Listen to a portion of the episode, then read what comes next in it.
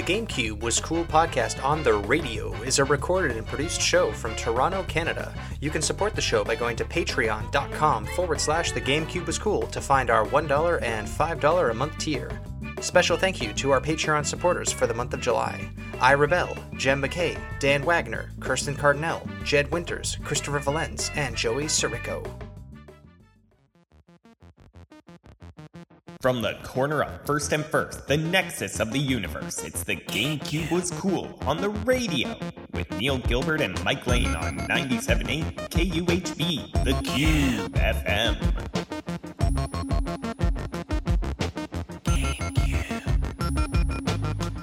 Ladies and gentlemen, we are back on the radio. Welcome to the GameCube Was Cool podcast on 97.8 The Cube FM. Number one on the dial and number one in your hearts. My name is Mike Lane and I am usually joined by my co-host Neil Gilbert. However, Neil is not in the studio today. He's actually doing some field work for a change. Neil, we are live on the air, and what do you have to report for us? Thanks, Mike. At 5 a.m. Eastern Standard Time, an anonymous call was placed from a civilian of the Mushroom Kingdom to report an illegal driver's license supplier within the address behind me. The caller will not be identified, but judging by the high-pitched squealing, we can now narrow him down to either a toad or a broken dog toy. The owners of the property have been producing and distributing counterfeit driver's licenses to fictional characters in order to legitimize their high-risk and frankly irresponsible go-kart racing. The owners have been identified as 48-year-old Wario and 31-year-old Waluigi, last name redacted. The relationship between the two suspects is unknown, and their communication skills are severely underdeveloped, making it difficult to receive a comment. They will appear in court this Tuesday at 2 p.m. in front of a jury of their peers, with Judge Lakitu presiding over the trial. The Mushroom Kingdom still does support the death penalty, but their fate is in the hands of 12 Baby Marios. Mike, back to you. Thanks for that update, Neil. We will be back with sports, but first, a message from our sponsor. Tired of the same old generic cooking oil brands? Don't know what to lube your car with? Squeaky taps giving you a headache? Bowser's Oil is the multi-purpose oil for all your household needs. From salad dressings to race cars, Bowser's Oil will get the job done fast. Okay, it's time for the mailbag! Ladies and gentlemen, we have heaps of fan mail from all around the world from listeners who want to share their love and memories of Mario Kart Double Dash. Mike, I will let you read the very first one. The very first one here comes to us from Coptifant, and they say, Koopa Troopa, Diddy Kong is the filthiest combo. And there is an actual tier list, Neil, for Double Dash drivers. Well, we're going to go into that later in the episode, but I'd have to say that is high up there. Yeah, there's so many combos in Mario Kart Double Dash. It's unreal. I can't wait to get into that a little bit later. I did see a few threads on actually the best combo. Like, it's almost like a cheat how good they are. I'm more of a traditionalist, but I pair everybody up together, but that's just me.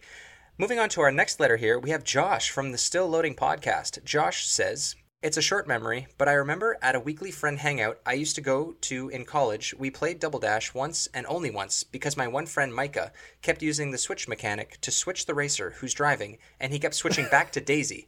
So for 20 minutes straight, all you heard from the TV was, hi, I'm Daisy! Oh my god, that's so annoying. Yeah, there was not a lot of variety with what those characters could say, so that would be bloody irritating. I'm so sorry for that, Baby Josh. Luigi time. Jeez. PlayCube Gamecast says, 8 GameCubes, 8 TVs, 16 player madness. Extra chaos for the Baby Park track. Yeah, well, Baby Park is going to be a bit of a contentious topic on this episode today, so we will get into that more, but thank you for writing 100%. In. 100%. And I'm glad to hear that someone actually did do the LAN setup. That's wild, because that sounded like a heck of a process to get set up. But yeah, good for you, Play... 16 players. I know, good for you, PlayCube Gamecast. We could never have thought of doing that back in the day. Next up, we have 33_Wid. Wid says, grinding out Baby Park, time trial, ghosts. Yeah, that would be a nightmare. The ghost mechanic was a really cool thing that they added into Double Dash, and Baby Park was just such a mess, but it was such an original track. I'm really looking forward to talking about that today. Me too. We also have Matt of ReviewParty.com, who says, with a Double Dash tale of youthful ingenuity squaring off against the daunting mirror mode. I love this already. Yeah. When you finally get to that point, you know these courses in and out, and mirroring it throws off all your timing. I attempted to solve this by bringing an upright mirror into my bedroom, facing the TV that way, I could face the mirror and have the courses look normal. Who cared if the text was backwards? This perfect solution was made less perfect by also needing to hold my controller upside down. The controls couldn't be flipped merely by looking in a mirror, so the controller itself had to be flipped. I think I probably bailed after still flying off the wood bridges in Dino Dino Jungle, but the image, mirrored and otherwise, has stuck with me. I love that. Yeah, that's amazing. Mirror mode was such an interesting thing in this game that it was in Mario Kart 64, but I feel like it really came into its own in Mario Kart Double Dash. It's so iconic with just, you think you have everything memorized and then you have to train your brain again to know them all backwards. And I love the idea that Matt here brought a mirror into his room to play the courses. That's freaking hilarious. I remember getting Double Dash with me and my brother when it came out, and our cousins were sleeping over that night to play with us. And we basically played the entire night. Pretty straightforward / classic memory, but one that was full of good times. Also, DK Jr. was originally supposed to be in Double Dash, but DK's partner was eventually Diddy Kong. Oh, Interesting. Did you know that? I did not. No, I did not know I did not know Donkey Kong Jr. was supposed to be in this game. I'm glad Diddy Kong was there in the end, because Diddy Kong obviously had his own racing game on N64, which we're still waiting for a sequel, unfortunately, like 30 years later. The whole Donkey Kong Jr. Donkey Kong timeline is very messy. It is. Yeah, it is. I love the fact that, like, Donkey Kong Jr. is actually technically Donkey Kong now, and then the older Kong is the original Donkey Kong from the arcades. We never thought that these Donkey Kongs are actually aging, but apparently they are. So what I need to know is, why is Donkey Kong not aging quickly at all? Because he's been this age for 25 years at this point. Yeah, what's going on there? What kind of pseudoscience are they performing? There's a fountain of youth on Tropical Island there, I think, somewhere that he found. Tom Hers writes in and says, Luigi's L symbol on his hat is backwards on the Double Dash case. Did you know that? It is. I did know that. That was pointed out to me years ago on a YouTube video where I was just getting back into GameCube collecting. It was one of those things that it's on all the cases. It was never reprinted or anything, never corrected. I was trying to see if there's anything else on the cover that made it look like they're in mirror mode, because that would be the only logical explanation, would be that Luigi's hat is backwards because they're in mirror mode. But the Donkey Kong barrel is the right way. It's DK correctly. And then Mario's M is always going to be the right way, backwards or forwards. So that is an error. Like, it's a typo. I don't know how that was overlooked or anything, but that is a really fun fact about Mario Kart Double Dash. Listeners, if you have a copy of the game at home, check it out. You'll notice that Luigi's L is, in fact, pointing the wrong way. So it's funny, Neil, because I'm holding my copy of Mario Kart Double Dash, and my copy is actually the special edition that comes with the bonus disc.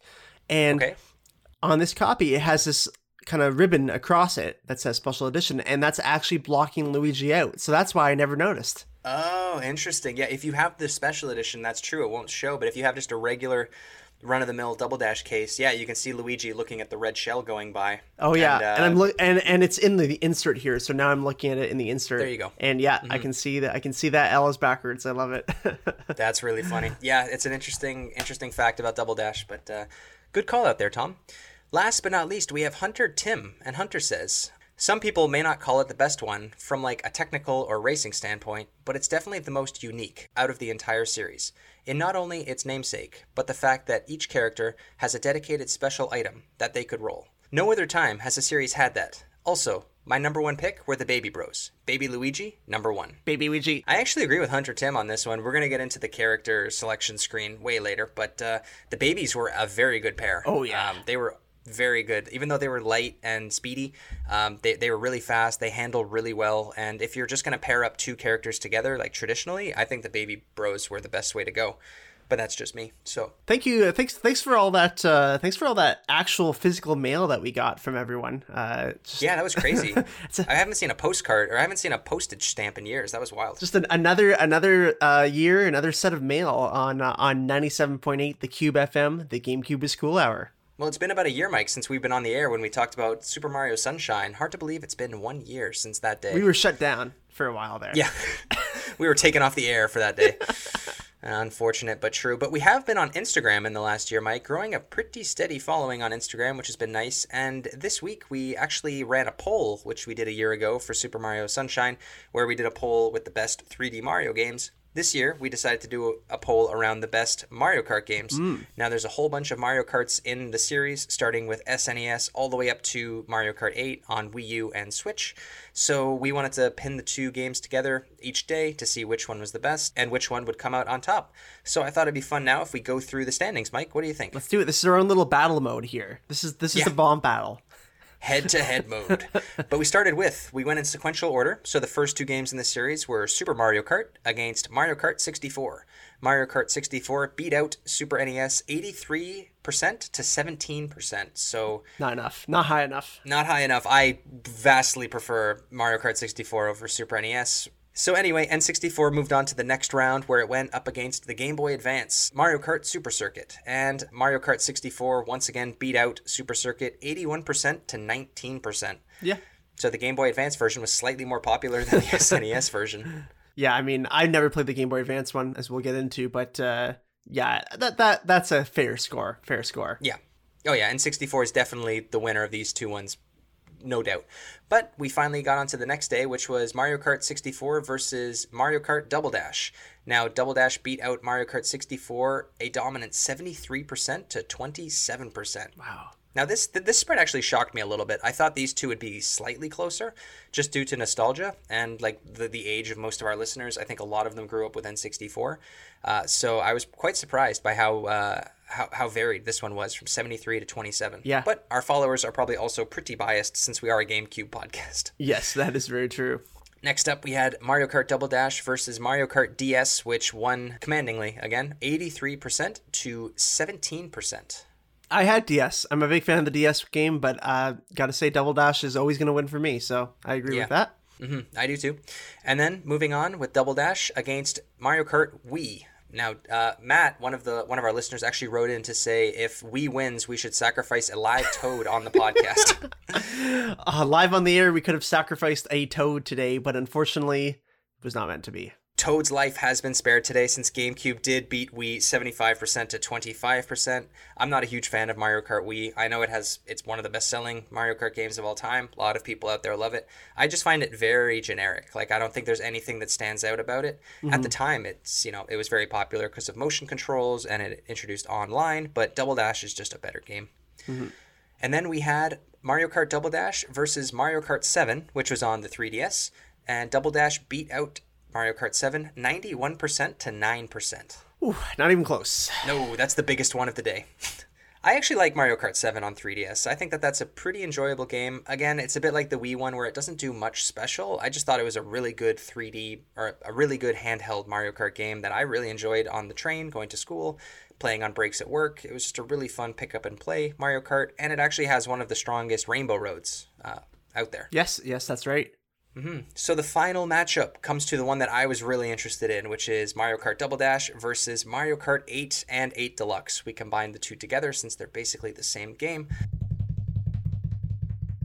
Double Dash beat out Mario Kart 8 53% to 47%. So it was a margin of just a few votes, Mike. Very close. Very close. Mario Kart 8 is a worthy competitor to Double Dash. It's a very good game, a very good Mario Kart. It feels like the real spiritual successor to Double Dash. That's the closest thing we have to it. It's a phenomenal racing game. It's the complete package. It has so many courses, so many characters, online. It's on Switch. It's a must-own if you own a Switch. Obviously, most of you probably do already own it. But again, Double Dash is the popular choice here today. Yeah, and I would say that the deluxe version of 8 is almost a near-perfect game in terms of what they were able to do with it. Yeah, well, Deluxe included all the DLC that the Wii U didn't have unless you bought it separately, which I did. And it brought back the double items. Yeah, it did. It didn't bring back double items, which was very much missing. That's right. So, Mike, I thought it would be fun for each of us to rank our top 8 Mario Kart games in order from least favorite to most favorite. So why don't you go first? You don't have to give any specific reason, but maybe just a quick pointer on each one, starting with your least favorite Mario Kart to your most favorite Mario Kart. Well, my list is, I'd say, almost identical to what the listeners voted. We start off with Super Mario Kart at the very bottom because that game is unplayable for me. Mario Super Circuit, just not a great game. 64, which I probably would have liked more, but I didn't grow up with the 64. Also, as the listeners know, I hate the 64. That's right. That makes total sense to me. Mario Kart 7, I know it never owned, but I played it before and it's a decent game. Mario Kart Wii, which is game that I put a ton of hours into, and Neil and I played online Mario Kart Wii a lot.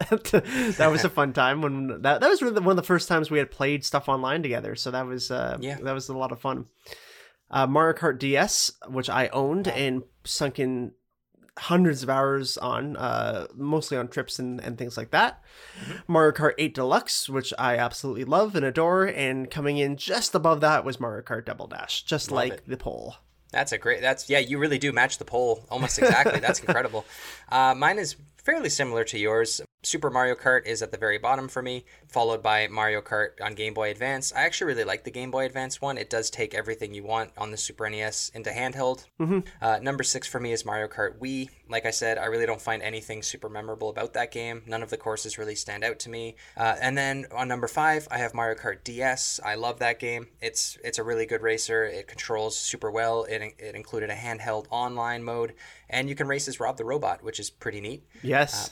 And then right after that, number 4, I have Mario Kart 7 on 3DS. I actually like that one better than the DS version. I think it just improves on everything that the DS version did. Mm-hmm. I think it's fun to control. The music is really good. It is just a little bit generic again. So this is really where I think the Mario Kart series really needed something new in it, because we had seen Wii, DS, and now 3DS, where the games really weren't super different. Yeah. Number 3 for me is Mario Kart 64. I think I can probably chalk most of that up to nostalgia, since I played that game to death when I was in kindergarten and grade 1. I would come home from school and only play that game. I never had Mario 64, which is funny. So this was kind of like my Mario game on N64. Mm. And I played it with my cousins and my friends. Battle mode with balloons is a ton of fun on N64. So a lot of good memories with that game. Nice. And then my number 2 is Mario Kart 8 Deluxe on Switch. I have a lot of hours on that game. I've 100% completed it, unlocked everything. I memorized all the courses. I think they're all super memorable. And Baby Park's back. And Baby Park makes a return. They did the right thing where they made remastered versions of old courses, which I absolutely adore, to the point where when I picked it up on Wii U, I was actually almost in tears playing the Rainbow Road course, which is a very treasured course in my childhood. And just seeing it, they did the perfect thing where they remade the courses to how you remember it. So like when you think about playing Rainbow Road as a kid, you don't think of the blocky textures and the chibi music. You think of like this vast course in space. Yeah. And they did that on Wii U with beautiful orchestrated music. And it was just so heartwarming to me to play that when I was in my 20s and just playing this game that reminded me of my youth. And then number 1 for me is Mario Kart Double Dash. It's my favorite Mario Kart game. Even though it does have its faults, it's the most unique of all 8 games. It's super fun to play today for me. It's hard, man. Like a lot of these games are easy, but I can play any of these, get the main ones, the 3D games on 150cc and win almost every single time. Double Dash, I pick up on 150cc and I get my ass handed to me. This game is hard, man. So there's a challenge there that is just missing from Mario Kart these days. I know that they've added 200cc, which we can talk about a little bit later, but to me, Double Dash is the perfect balance of just difficulty and Nintendo charm. There's so much replayability to it, and I absolutely adore it. So that's why it's my number 1. And I agree with everything you just said there, Neil. I love it. And one more list before we move on to today's topic, which is obviously Double Dash. I just wanted to talk very quickly about the top-selling Mario Karts and their order, because I thought it was a little interesting. Okay. All 8 Mario Karts have been in the top 4 best-selling games on their systems. Yep, that's correct. Game specifically on Switch and Wii U, Mario Kart 8 is the best-selling, and then on 3DS it's the best-selling game, and it's technically the best-selling game on Wii as well, not counting Wii Sport. That's exactly it. Yeah. So number 1 is Mario Kart Wii, selling at 37.4 million. Like you said, the best-selling Wii game, not counting Wii Sports. Mm-hmm. Mario Kart 8, 8.5 on the Wii U, but 35.4 on the Switch as the number 2, and that is first best-selling on the Switch and first best-selling on the Wii U. Mario Kart DS, 23.6 million, and that's actually the third best-selling game on the DS, and that's because of Pokemon.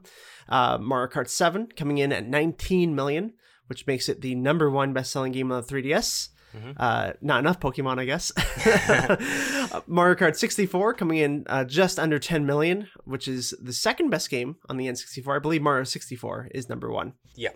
Mario Kart SNES is the 4th best-selling game at 8.8 million on the SNES. We have Mario Kart Double Dash is the 7th best-selling Mario Kart game, the second best-selling Nintendo GameCube game, all the way down at 7 million, and that just shows you that the GameCube obviously wasn't doing that well. Right. Yeah, that's the sad part about Mario Kart Double Dash to me, is that it's the second lowest selling Mario Kart game, just behind or just ahead of Mario Kart on Game Boy Advance and 1.5 million behind Mario Kart 8 on Wii U.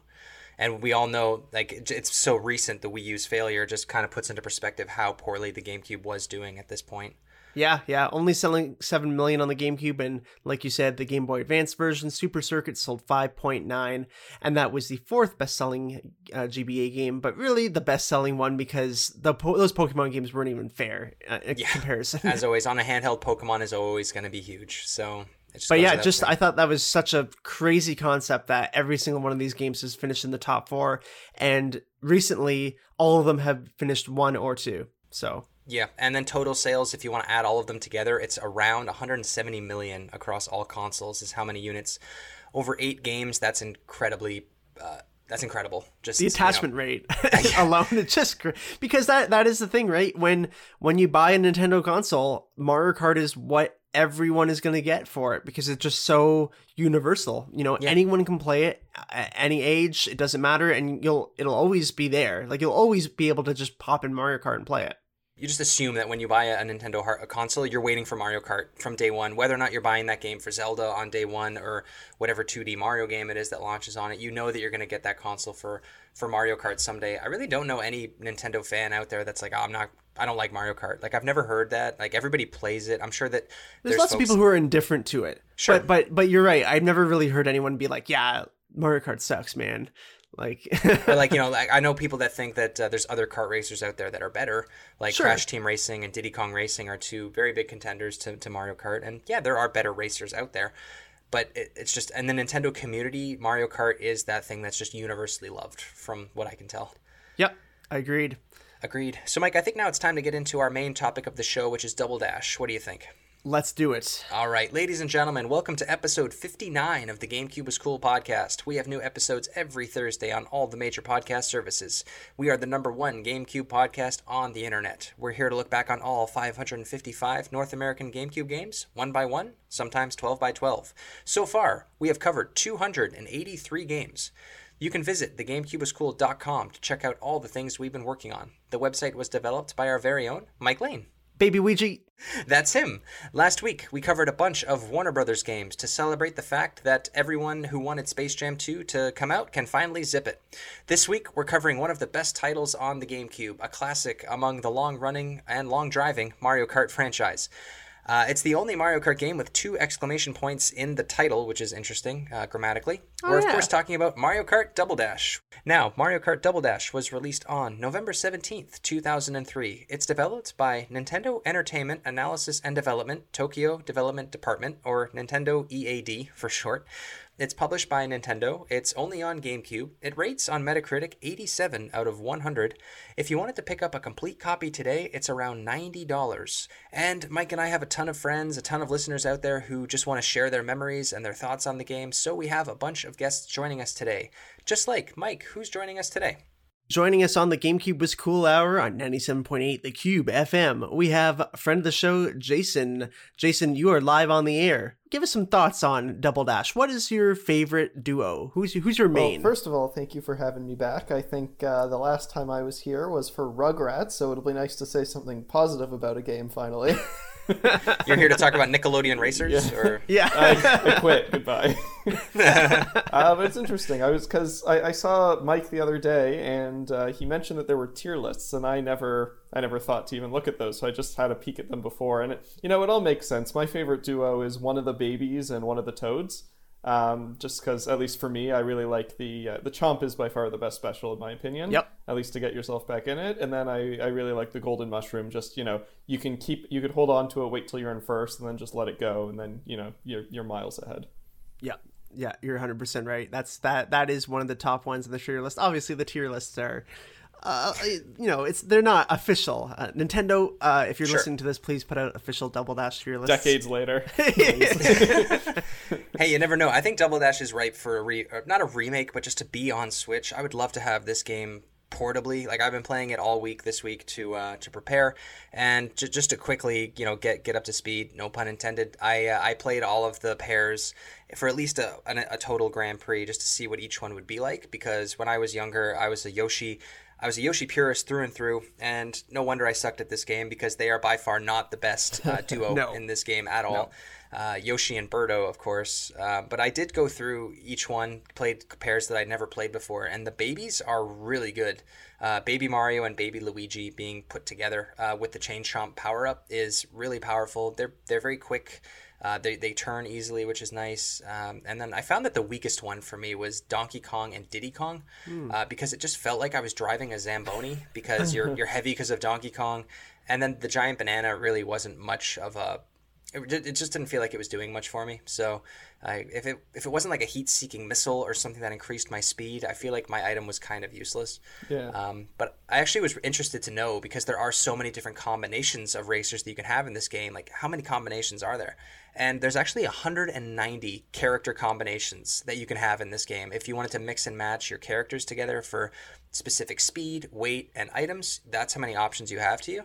And just out of curiosity, since there are also 21 carts in the game, I think this math is correct, but that puts it at 3,990 possibilities of like carts and characters together. Unless you're super hardcore, though, that, you know, people won't know to use all of the 3,000 or exact math. People will just end up using a standard cart with, you know, who they like the most, right? But yeah. My math is probably way off on that too, but still, like, it's probably into the thousands of combinations of characters and carts that you can use in this game. So they're not customizable, the carts, but still, just when you see that menu screen of your characters that you can pick from, and then the carts that you can pick from before you even pick the courses that you're going to be playing on, it's a big decision to make. I don't think I've ever had analysis paralysis from Double Dash, but I can see where you're coming from. But yes, Jason, you are here to talk about your memories, and we're going to talk about a little bit of gameplay and innovation with this, because obviously Double Dash is the most different of all the Mario Karts. But first, let's just talk about your memories of this game. Yeah, of course. You know, I had the GameCube since it came out, and please remind me what year exactly Double Dash came out, because I don't think it was an exclusive that came with it. November 2003. Okay, yeah, so it was two years after the GameCube came out, right? Mm-hmm. Yeah, so like, you know, Smash and everything, I got this release day, and it was a lot of fun to play with my extended family. And, you know, I just remember whenever Friday night dinners, etc., we would all just sit down and play Double Dash. It was always the game of the week, of the whatever, until the next one came out. And whoever ended up getting the babies always did the best, because they were overpowered. And that is something that's so great about Double Dash that we were talking earlier, and really just Mario Kart in general, is the fact that you can play this with anyone, really. I mean, I would play this with my little cousins all the time, who barely could play video games. They were like 5 or 6, and you just give them a controller and say, go figure it out. And what's funny is, like, people that don't know how to play, you know, fighters or anything, I find they're always very, very good at Mario Kart. So no matter how good I like to think I am at video games, just like you put a controller in a hand of someone who doesn't know much about it, and they're still going to be able to pick it up. It's true. It's funny, though, because when I think of Mario Kart games, you know, there's 8 of them at this point, and the earlier ones aside, like Super NES or the one on Game Boy Advance, I don't think of Double Dash as being the one that's the most accessible for new players. And that was something that the developers were quoted in saying when they were developing this game, is that they wanted it to be accessible to new players. I actually find this one to be the one that you graduate to once you've mastered all the other ones, to be honest, because there's just so much to think about when you're playing this game, with the characters that you're trying to match up, the controls. The handling is not quite as responsive as in other Mario Kart games, and then the item button is also on the X and Y buttons, which is interesting. That was different than many of the other ones. And then you even have specialized items for each character. So there's so much to consider before you even start playing this game, that I think something like starting a new player off on like Wii or Switch would probably be the way to go. Sure, but back in the day, Double Dash, if you think about it, probably was the most user-friendly. Coming into N64, trying to play that was always tough because of the controller and the control scheme for that, as well as the fact that N64 controllers, the joystick would always be broken. And you need a joystick to actually be functioning to play that game properly. Mm-hmm. Wait, you didn't use your 3 hands to play it on N64? It's so accessible. But yes, Jason, let's talk about gameplay and innovation. What do you have for us about the innovation of this game? Oftentimes in sequels, you find, you know, developers get lazy and they introduce just a new gimmick to set themselves apart from like the predecessor games. Mm-hmm. But I didn't find the two characters per team as a gimmick. I find, if anything, it introduced more strategy. In single player, mm-hmm. for example, you have to know the weights, you have to know the special items, you have to know everything. But especially in multiplayer, when you're playing more than one person to a cart, it changes completely how the game is played, because one person is completely in charge of items and one is completely in charge of driving. And if you're in the back without an item, you can actually attack the people in adjacent carts and steal their items. So it added communication between players, it added a whole slew of things. And then, you know, outside of just adding that one simple addition to the game, I believe this was the game that introduced the turbos you get while power sliding, and also the turbo boost you can get before the race starts.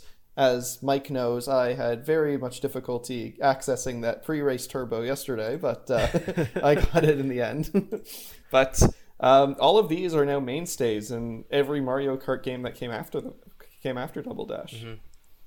I think the pre-race or the pre-start boost was in Mario Kart 64, if I remember correctly. It has been a while since I played it, but I think when you just hold down A, when Lakitu's second light lights up, I think you'll get the boost there.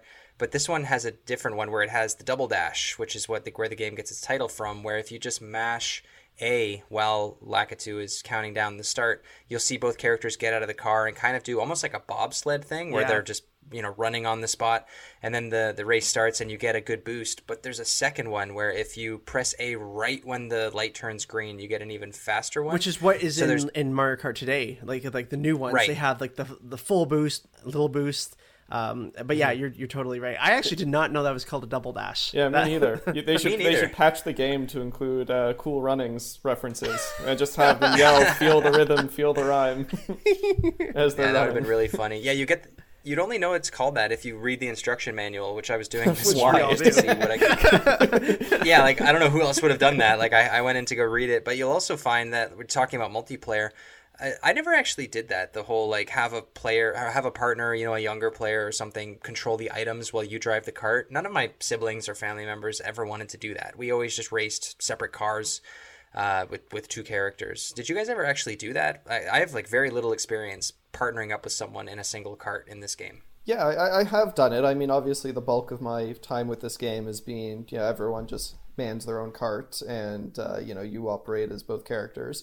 But yeah, I've done the multiplayer before, and it was cool because it wasn't just giving all the power in the hands of the driver. The person at the back actually had to do things, whether it be aiming the items, whether it be trying to steal items, communicating to the driver like veer left so I can steal this person's item, things like that.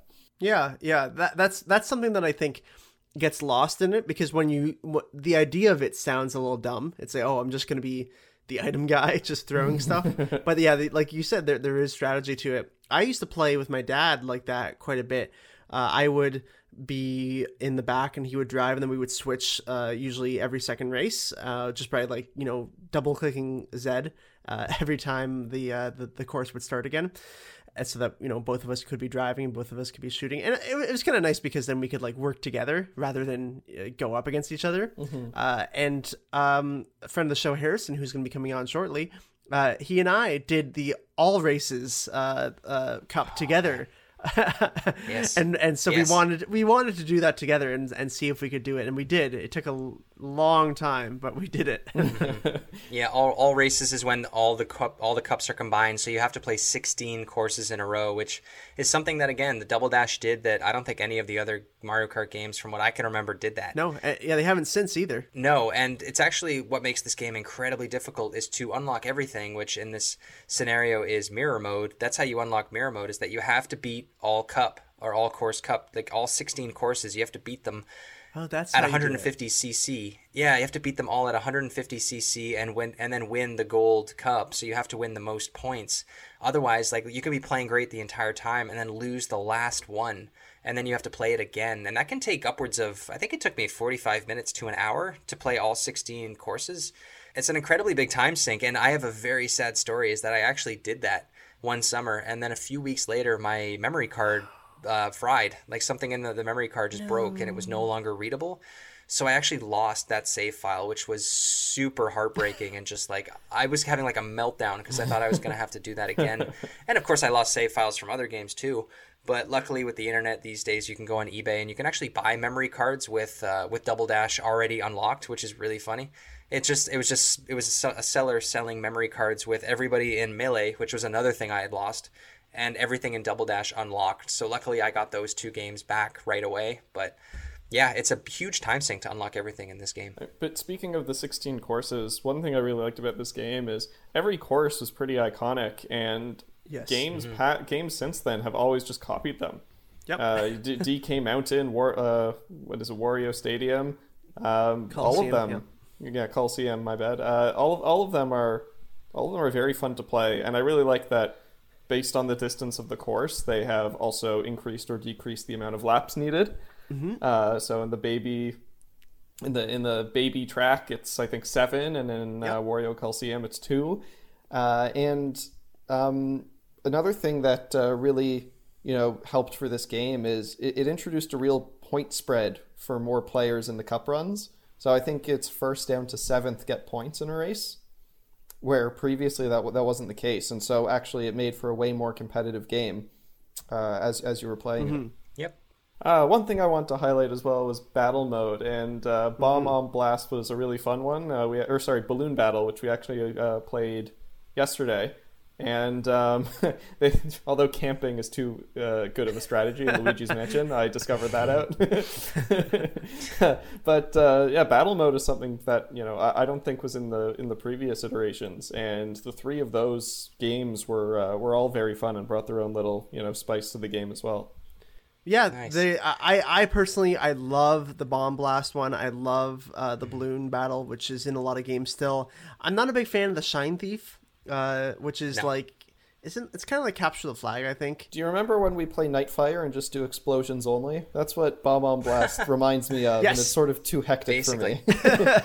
Exactly, and there's nothing more tense than playing I love the balloon battle mode, where there's nothing more tense than when you have one balloon left and your opponent or like one of your siblings still has 3, and like you're just trying to catch up, and then maybe you knock them down to 2, and then you maybe knock them down to 1, and all of a sudden it's like a sudden death mode.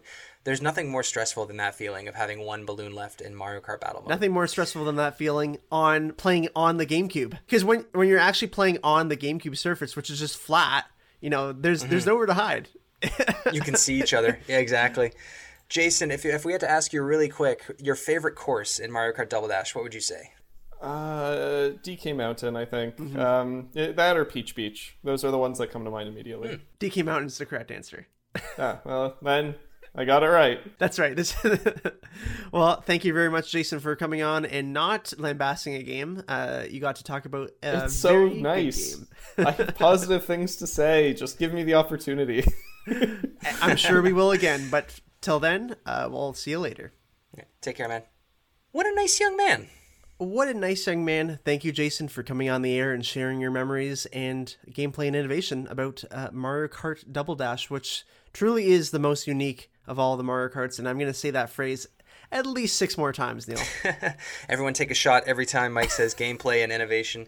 It is just the most right turn, no pun intended, from what you expected from a Mario Kart 64 successor. Everyone is expecting Mario Kart 64, but better looking, which it obviously was better looking than Mario Kart 64, but it broke the formula, I guess, of what, I really love in video games, and Nintendo is so guilty of just doing the same thing over and over again. As much as I love the Zelda games and the Mario games and Pokemon, they are very similar, and there's 8 Mario Kart games, and this is really the only one that I can look at from the 8 and think, this one is different than the other ones. This was the era for different things. This is what the GameCube did. They tried to be different, for better or for worse. But we still have a few more guests to join us to talk about their memories, and we obviously have a lot of information to still go over. So, Mike, who's our next guest for today? Our next caller is Double Dash aficionado Kira, who joined us on the radio last year to talk about Super Mario Sunshine. But of course, this is the Mario Kart Hour. So, Kira, who is your go-to pair in Double Dash? Well, I think it's pretty transparent that I would have to pick Donkey Kong and Diddy Kong. However, we're not going to be driving in the DK Jumbo. We're going to unlock Barrel Train as soon as humanly possible, and that's how we're going to live our lives. Very good. That's a good choice. To me, with Donkey Kong and Diddy Kong, I always had an issue with just their, the weight of them. I feel like I'm riding like a Zamboni or something like that. It just feels so heavy to me, and the acceleration takes time to get going. You see, that just makes it really clear, though, that we're from a different era, because if you grew up on Diddy Kong Racing, you would understand there are far worse cars that Diddy could be behind the wheel of. And this is like piloting a Tesla. Oh, okay. How young do you think I am? I played Diddy Kong Racing back in the day. I had an N64. Come on now. All right. Well, I won't be ageist. I just, I'm trying to be nice and not tell you you don't know how to drive the DK cart in Double Dash. But, however you want to spin the wheel on this one. And so did you like to pick Diddy and Donkey because of playing Diddy Kong Racing? I'm afraid so, yeah. Mm-hmm. Something about Diddy Kong finally getting his chance to be in a car again.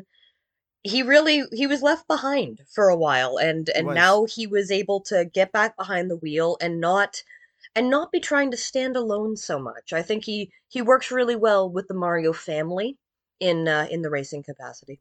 That's actually a really good point to bring up, because nowadays we think of Diddy Kong as just part of that Mario family. He's in basically, he's in Smash Bros. He's in the new Mario parties. He's really everywhere that Mario is when it comes to a party environment. But yeah, back in the day, Diddy was not really part of that gang. I think this is probably one of the first appearances, because we did learn earlier in the show that Donkey Kong Jr. was actually supposed to be in place of Diddy Kong.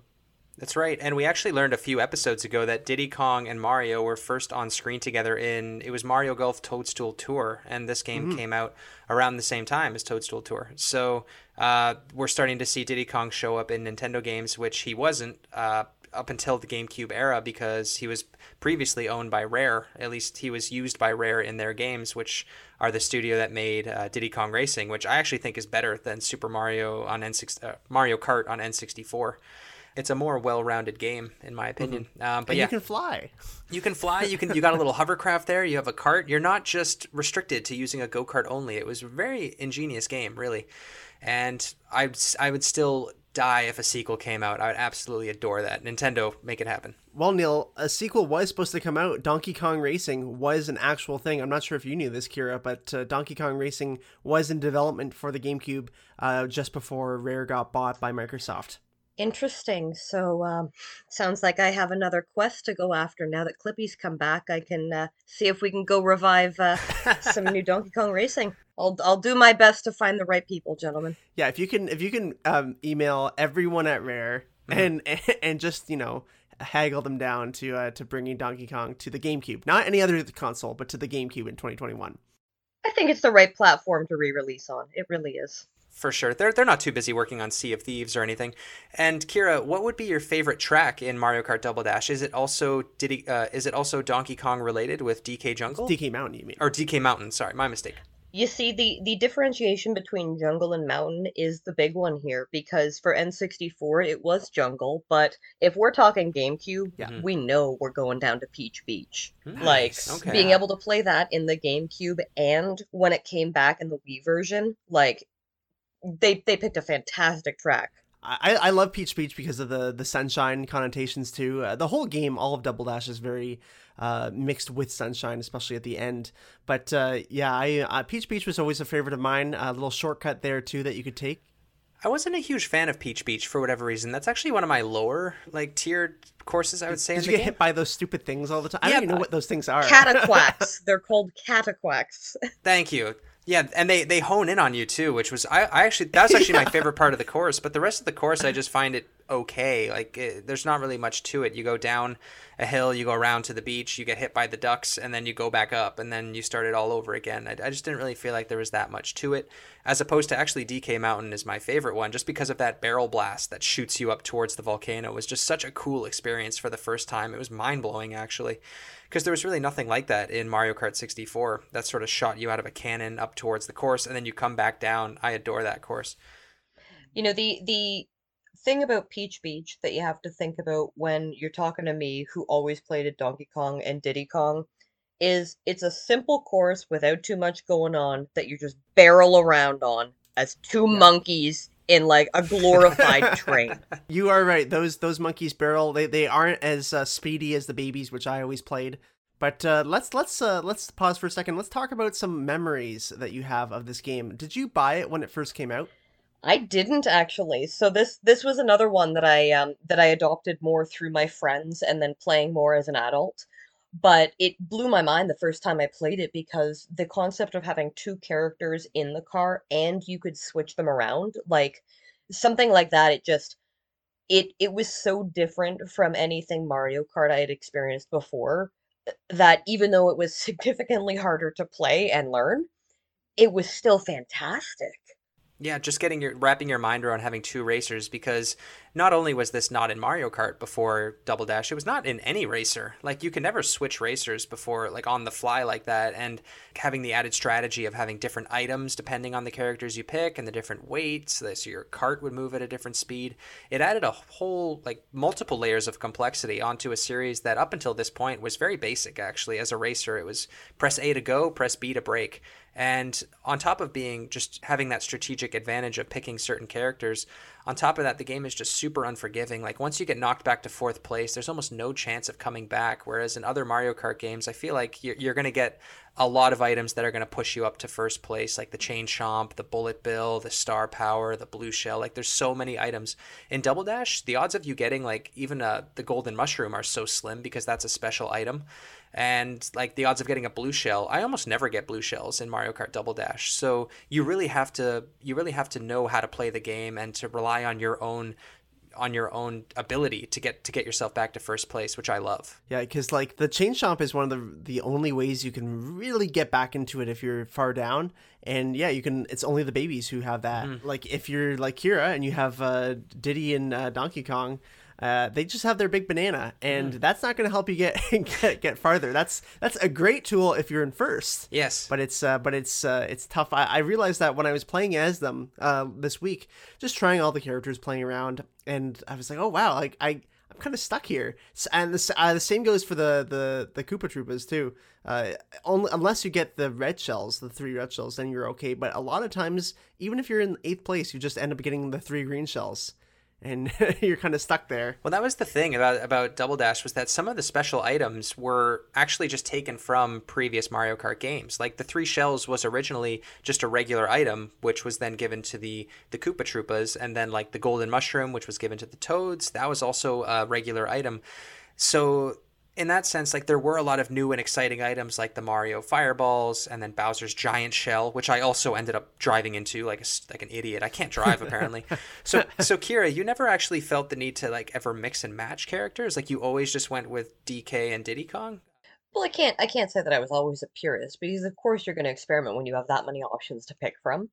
It was more when I think back of what character I always wanted in the car, it was definitely more Diddy Kong than Donkey Kong. Like the dream team, you know, driving a car is Yoshi and Diddy. But, I mean, if you're playing with friends, you have to share the good characters. You do. So, I mean, ultimately, I think I went with that pair, not only because, you know, they look really good together, but it's also when I did do well, it was a little more impressive because they are kind of just like the clunky team that, you know, that you're right. They have the big banana, which doesn't do much for aggressing people ahead of you, but you know, they still aped their way through it. That's right. And now it's been 18 years since we've seen any sort of game like this, Mario Kart Double Dash, 2 racers. Right when the Wii came out, the Mario Kart for Wii came out, it was back to single racers. Same thing on DS, 3DS, Wii U, and now Switch. We haven't seen double racers since 2003. Would you like to see Double Dash come out as Double Dash 2, or maybe let's call it Triple Dash for today? Or would you rather see it maybe like a mode baked into a Mario Kart game?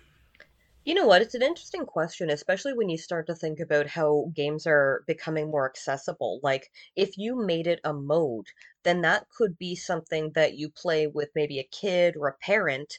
And there's a way, just like you could in some of the Mario games, use a second controller to assist the first player. It could maybe introduce a concept like that, almost like the passive second player concept where maybe they just fire the shells for you. And the main player does the driving. I think with the way that consoles are changing, they absolutely need to revisit that. And why stop at two characters? I mean, we could technically have buses racing full of characters and different items out the window. Like, you know, let's go big. How many people can we fit in the car? That would be so much fun if you could cram like three of your friends, and, like, so four people on a cart at one time. One guy's driving, one guy brakes, like one guy does the item. That would be such a mess. It almost reminds me of like Twitch Plays Pokemon, where like billions of people were playing Pokemon Blue, but it's four people trying to win at Mario Kart. I think that would be hilarious to play. I love that idea. Yeah, I'm a huge fan. Go overboard with the Double Dash concept. I like it. Praise Helix.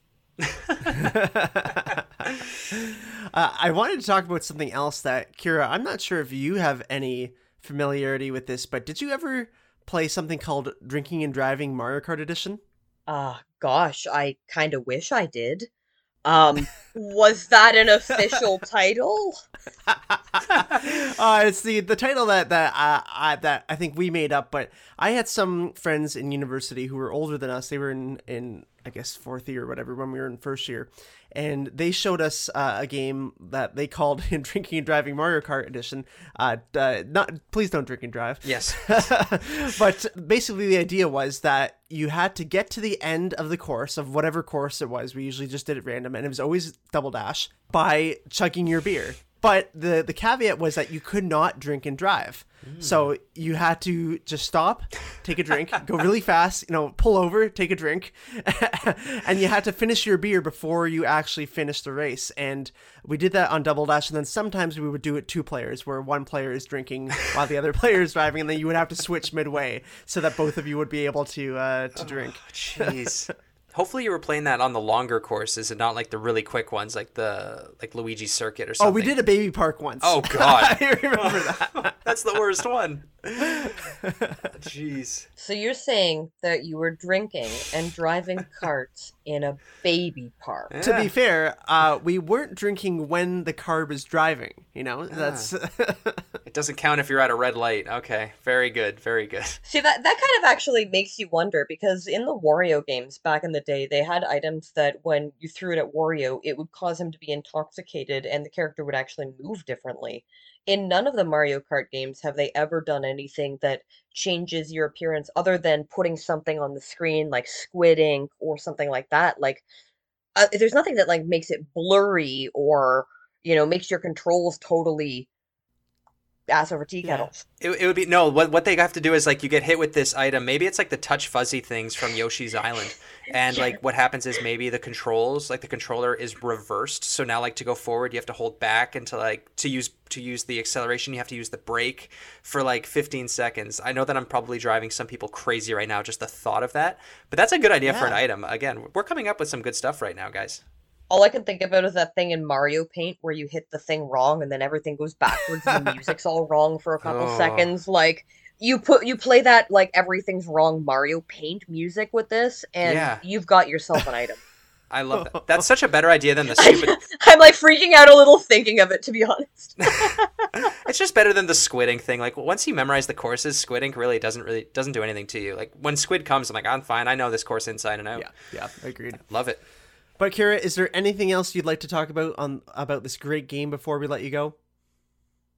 Honestly, I think I kind of want to go play some. So I appreciate the chance to share some memories with you guys. It's a fantastic game, and it's definitely the hardest one. Definitely. Sweet. Well, thank you so much for coming on. We really appreciate it, and we look forward to hopefully having you back on soon. It's always a great time, and I always enjoy it. Thanks, guys. Aww. Awesome. All right. Take care.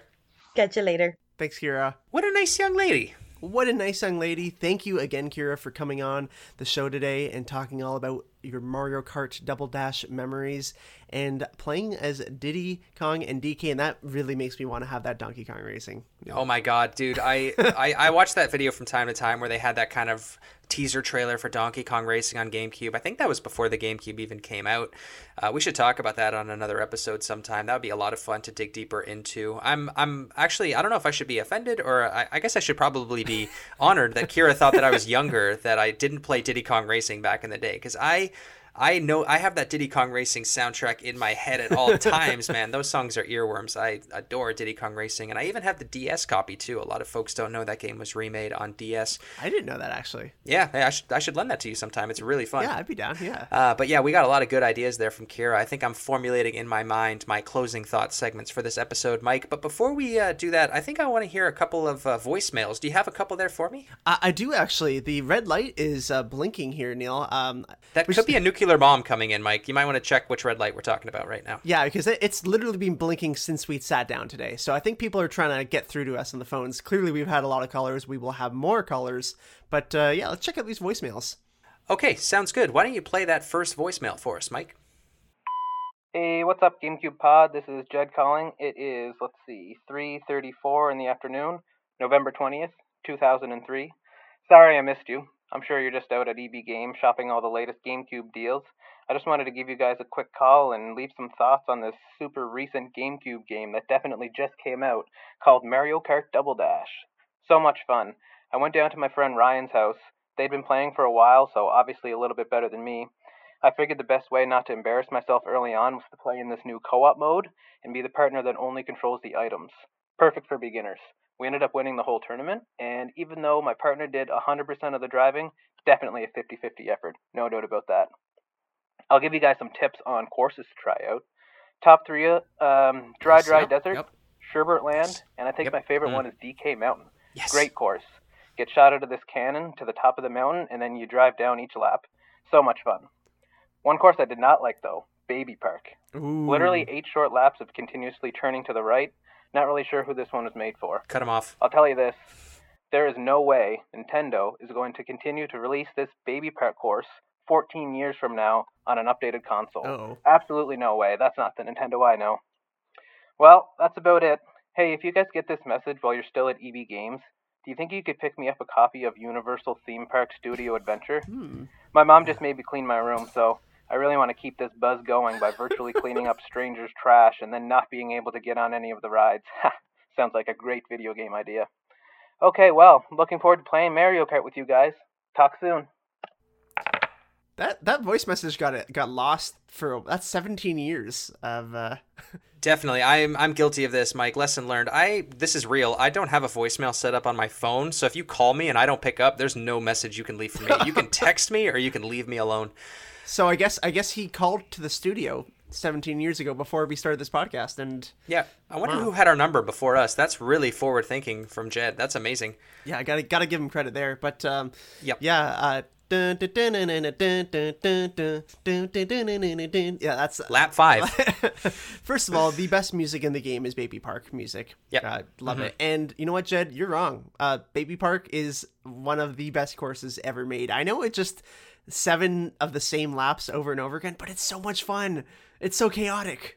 It's top 3 in my Mario Kart Double Dash courses for sure. It goes DK Mountain, the one shaped like Yoshi, and then Baby Park for sure. Just the top 3 iconic courses from Mario Kart Double Dash. Again, that's just my opinion. Baby Park is so good. We had never done a course before where you could do more than even 3 laps.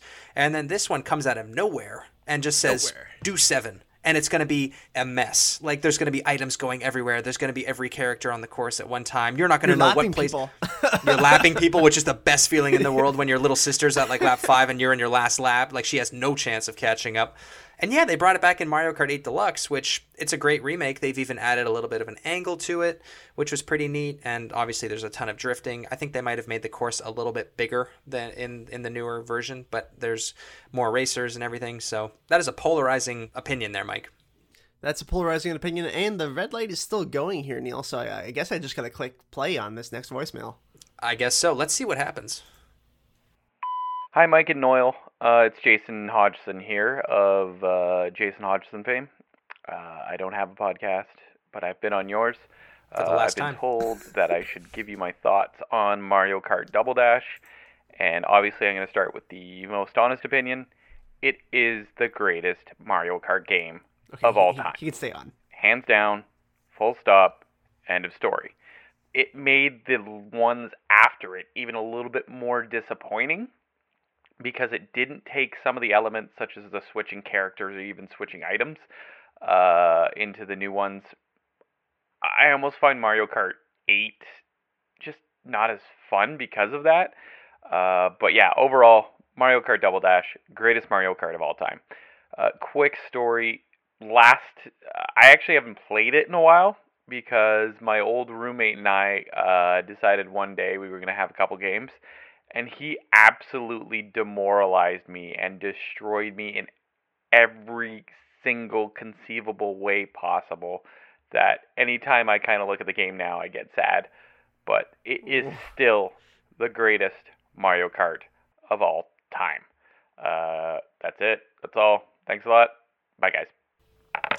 Thank you for mispronouncing my name there, Jason. Appreciate that. It's pretty damn easy to say it, but I do mispronounce a ton of names wrong, specifically athletes and sometimes our Patreon supporters, so that's good. So this was payback. This was payback. It does hurt.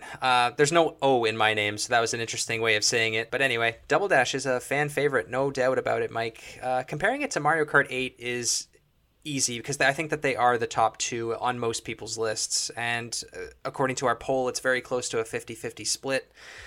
And on any given day, I could say that Mario Kart 8 Deluxe is maybe pound for pound better. It does obviously have more courses in it. Graphically, it looks better. But these are improvements that you'd expect in a game that comes out almost 20 years later. So it's kind of hard to compare them in those two respects. Yes. But Double Dash was just so far ahead of its time. And I think you have to put yourself in the shoes of someone playing this game in 2003, where we're getting this crazy kart racing game that was not what we expected. And then they just kind of snap back to the Mario Kart formula after Double Dash, which was really weird. It was almost like they gave this game to another team to make who had never played Mario Kart before. They just assumed this is what Mario Kart is. And then they brought it back to the team that made Mario Kart. That's what it feels like. And that's what makes it so special to me. That is what makes it special, is the fact that it is so unique. And, you know, we've said that a lot of times already, but it really is. It's so unique, and that's what makes it so great. And Jason's right. It does feel like almost a step down when you go to a Mario Kart way, because it feels like it was made, you know, it was a casual mode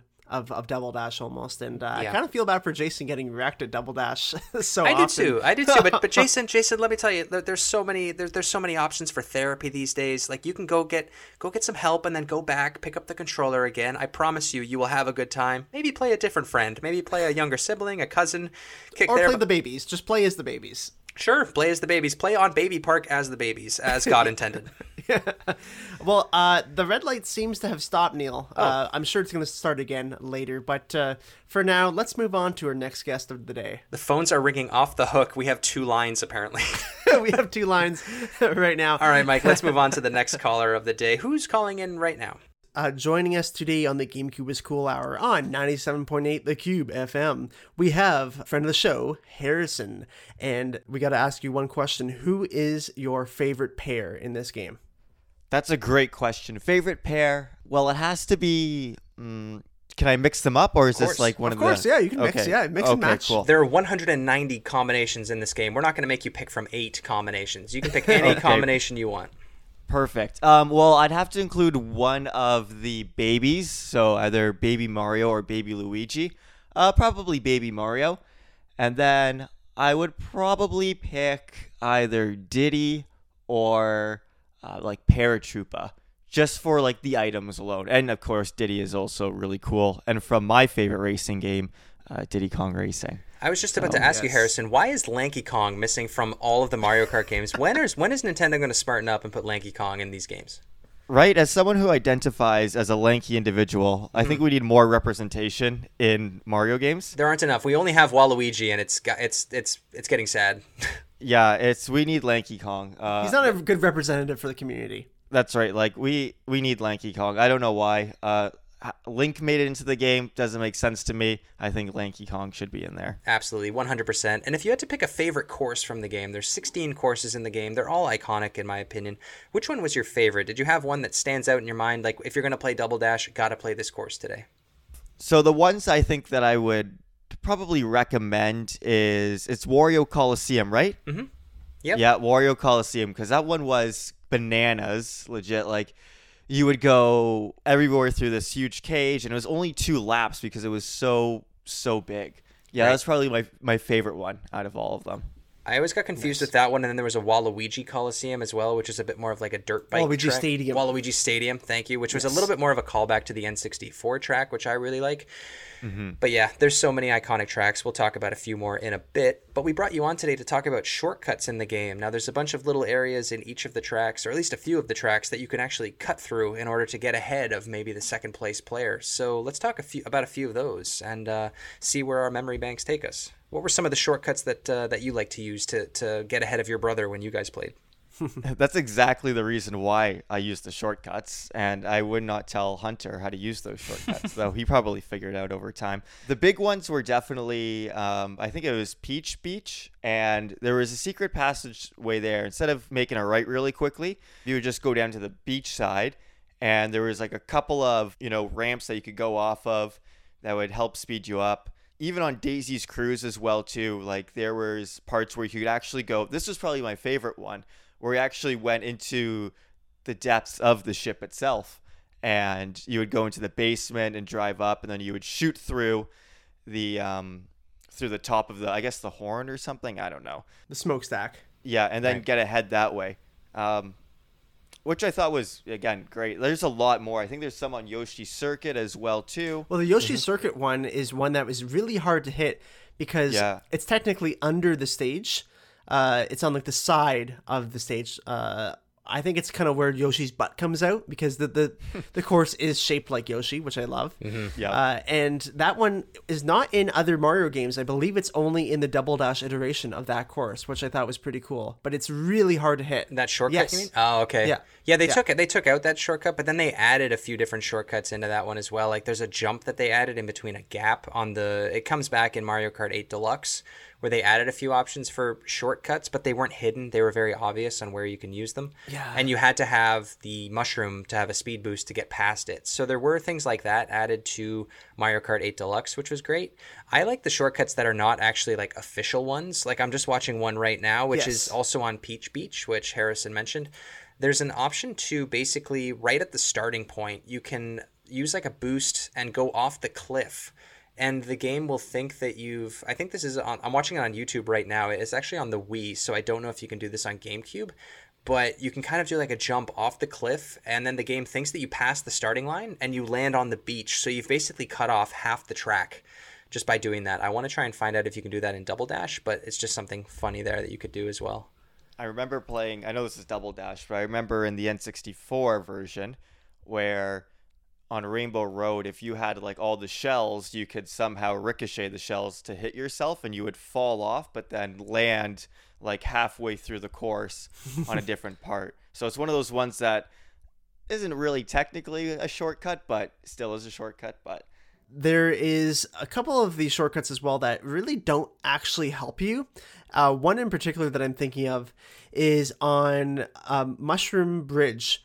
I'm not sure if you remember that course that well, but basically there's the bridge is the main area, and you're kind of going through these tunnels and going through this roadway, and at the very beginning of the course there's an option to veer right and go into this little area and be shot out of a tube. Mm-hmm. Well, it actually is slower, and I tested this. It's slower to take that shortcut than it is to just go straight. Yeah, because you have to go over like kind of quicksand almost, right? Because it really slows you down. Oh, no, there's that one. There's that part of the shortcut, but this is like literally as you start, you just go down in like using a road. You just go down into a tube, and then get shot out of it. But you get shot out basically where you started almost. It's not a good one. No, it doesn't help. And like the riskiness of that bridge as well too isn't worth it. It's really cool once you accomplish it, but you feel so good. I don't think I've ever actually successfully completed that bridge shortcut. I don't think I have either, to be honest. You basically fully done it. Yeah, you basically have to ride over the suspension part of that bridge to avoid a couple buses that ride on the bridge. I'll just take my chances and go straight through the course and hope to hell that I make it, because I don't think I ever made it over that bridge without falling to my death, basically. I think as well, too, like in Dry Dry Desert, they consider a lot of the sands to be shortcuts as well, too. But, like, it's only successful if you have, like, a few mushrooms on you. I was playing with some friends the other day, and I did something that they had never seen before. And it's technically a shortcut, like many of these are. In Waluigi Stadium, there is a section where it's all mud.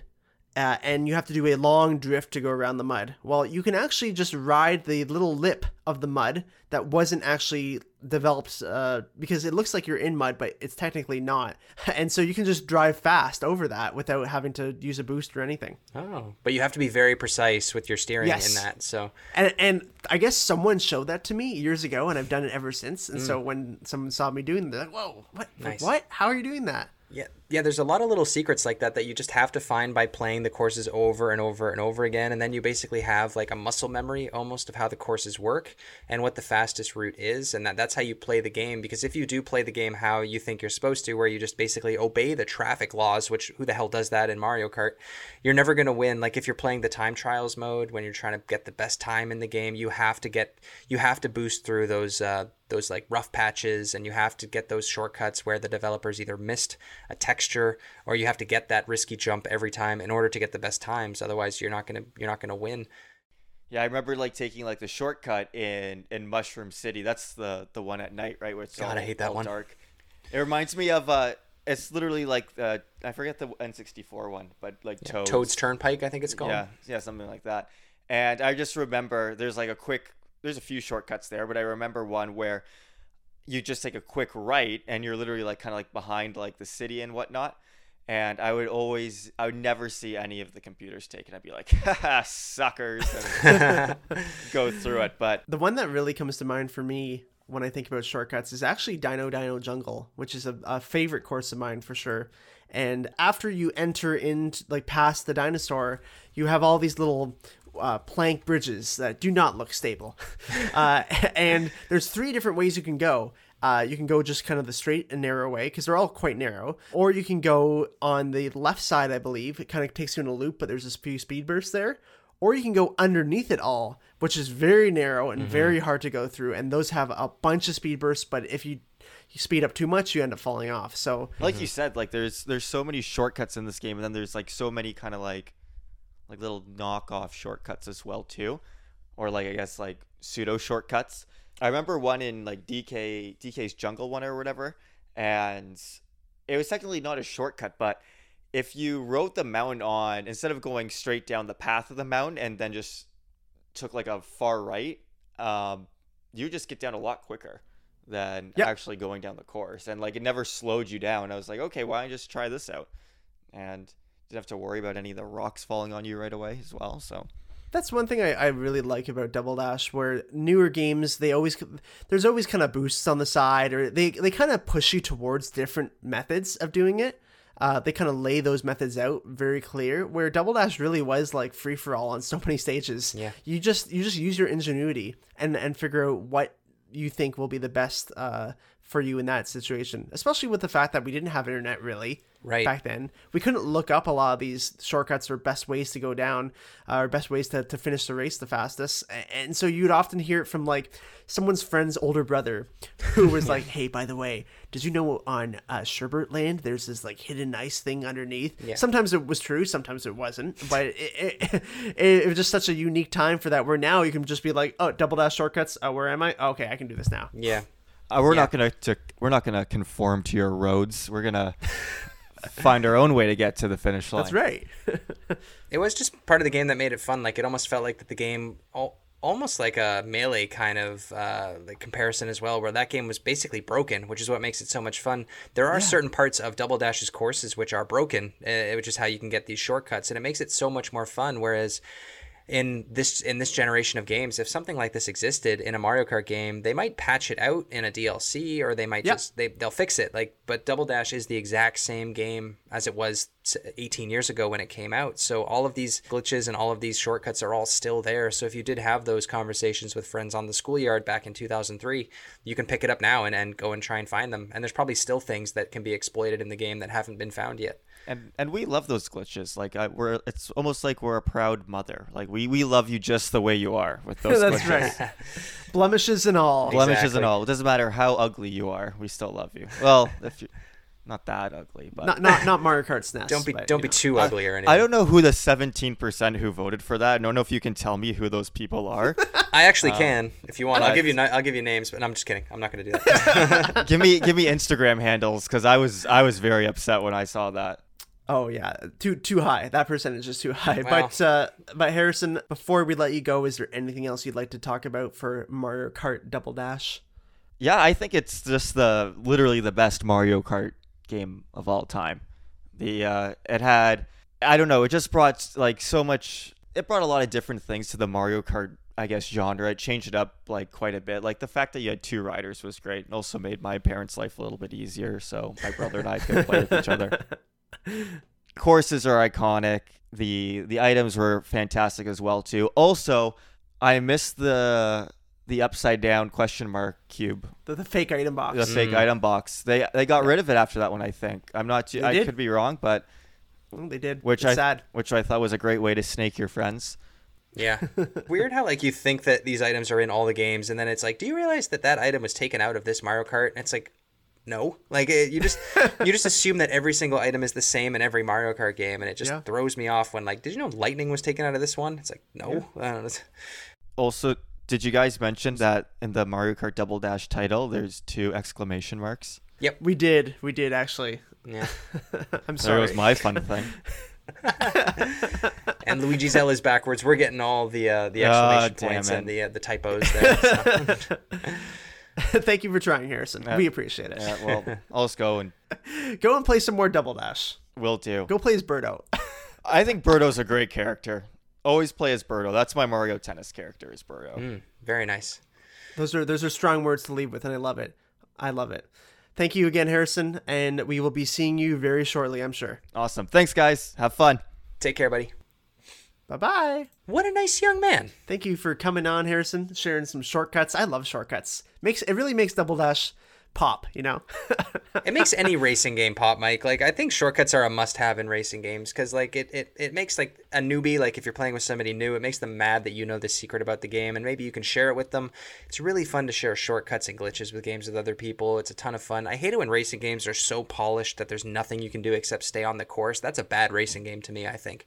If all you can do is stay on this course and do, there are some shortcuts in games that you're supposed to take, but I like it when you can jump off a ledge and land somewhere else on a course. I think that's a really good thing to have in a game. And it's one of the many aspects about Double Dash that make it a fun game. I agree. But we still have some more listeners to join the show with us, Mike. So why don't we let them come on to talk about their memories of the game? Sounds good. All right. Our next caller on the show is the Blatino Nerd, who has a terrific Instagram page, is a husband, father, son, aspiring overlord, and a podcaster. And the first question to welcome you to the Cube FM is, who is your go-to pair in Mario Kart Double Dash? Well, first I want to say thank you for having me, guys. My favorite pair, without a doubt, was definitely the Kongs. Had to go Donkey and Diddy. Very nice. Wow, nice. That's interesting. I played as those two characters this week, and I find it almost like a Zamboni. You're driving this slow, lumbering car that eventually picks up pretty good speed, but if you lose that momentum, it takes a while to get it going again. I guess maybe you get good at it and you don't have to worry about that. You don't get hit by items or whatever, but they're just so big and lumbering. And the giant banana item too, I guess that's the item that you're used to using. It is useful, but I find if you fire any of those things forward, the same was true with Bowser and Bowser Jr. If you fire those things forward, I almost always found that I end up driving into them. And I hate that. The items are just so big. Your cart is so big. The tracks are so tight that I'm just going to go right into that giant banana or that giant moving shell that's not moving that quickly at all. So interesting choice though. Interesting choice. Yeah, it was one of those things where, because growing up, I was a huge Donkey Kong fan. Mm-hmm. So I was I love Donkey Kong. I love Diddy Kong Racing. I can play as them together. And then for the first 5 races, I was I never want to do this again. That's fair. Yeah, maybe mix and match them with some other characters to lighten up the load a little bit. And was DK Mountain, is that your favorite course then? Or did you have another course that you like to play on? Believe it or not, I am a big fan of Dry Dry Desert. Ooh, oh, wow. Okay. Nice. Yeah, that one is, I could see that being polarizing for sure. To be honest, I love all the courses on here. But yeah, Dry Dry Desert is one that we don't hear too many people talking about it. And it did make a comeback in Mario Kart 8, which is nice. Mm-hmm. It did. It made me really happy to see. The thing I like about that one is every time I see those tornadoes in the desert, I always think like I'm not going to go in that tornado, and then I always go in the tornado. Always like for the tornado. You always tell yourself I'm not going to go in it this time, but then you get sucked up into it. It's like it's so annoying. But that's a good choice. I love that one. Absolutely. And if you're big and bulky Donkey Kong, you can kind of use that to your advantage with those pokies that are all over the track. That's right. Good point. But yeah, let's go into your memories about this game. So did you pick this game up when it came out in 2003? I actually got it a little later because I was, unfortunately, as much as I love Nintendo, I was really late to the GameCube party. That's okay. Most people were. Or never came. We needed you back then, man. We needed you really badly. I actually ended up finding my GameCube at a mom and pop's gaming shop, and I believe the first two games I got for it were Double Dash and Baton Kaitos. Oh, interesting. That's a weird pair. Yeah, and I actually lucked out in that I found like the special edition, the one that had like the second disc of all those demos. Yes, and that's what I have too. I have that right here actually. Nice. Did you get the games at a pretty good deal then when you picked them up? Like, was it a good find, or were they kind of like a regular video game store where you paid like $45 per game? Yeah, I paid like regular price, but we lucked up in the fact that like he was the only like retailer in the area that even had GameCubes in stock. So I guess because it was right when I don't remember what the big game was, but suddenly everyone and their mom was scooping up GameCubes, so I couldn't find any. Oh, was it like right in the middle of 2020 perchance? Because that's when last year we noticed that the prices for GameCube games shot up dramatically. And actually when we do this show, I always like to look up the price of games, GameCube games, and I would go on eBay just to find the average price, and there weren't too many copies of Mario Kart Double Dash complete on eBay. The ones that I could find were around $90, which is crazy. I think I bought my copy. I didn't get mine until way later. I think it was around 2013, 2014, and I got it for around $40 to $45, which is not a bad price for a Mario Kart game. It still works. It's in great condition, so I think I lucked out there that I bought it just a little bit earlier. My main way of playing this game when I was a kid, since I didn't own it, I either borrowed it from Blockbuster or Mike owned it, so we would just trade back and forth the copy. And this is great that you had the special edition, because I want to talk about this a little bit. This special edition is really hard to find. I honestly don't know a price for it. Did you find any for sale? Because I could not. I haven't found anything on like complete, but I remember there was a video game collector who lived not too far from me, and he had just the demo disc, and he was asking like $20. Okay. Oh, wow. But I just want to talk about the demo disc itself. So my parents bought me Mario Kart Double Dash with my GameCube, because I got it in 2003. I was very excited that day, that Christmas morning. And this, I just assumed everyone had this, but it had Sonic Heroes, which was quite a long playable demo, if I remember correctly. It had the Teenage Mutant Ninja Turtle game, which was a cel-shaded game. There's 5 TMNT games that came out on the GameCube, which alone is just stupid. But this one is apparently the best one, and it has a decent demo on it. It has a Rogue Squadron 3 demo on here. It's got a Mario Party 5 demo. And last but not least, it does have an F-Zero GX demo that you can only play one lap on one course.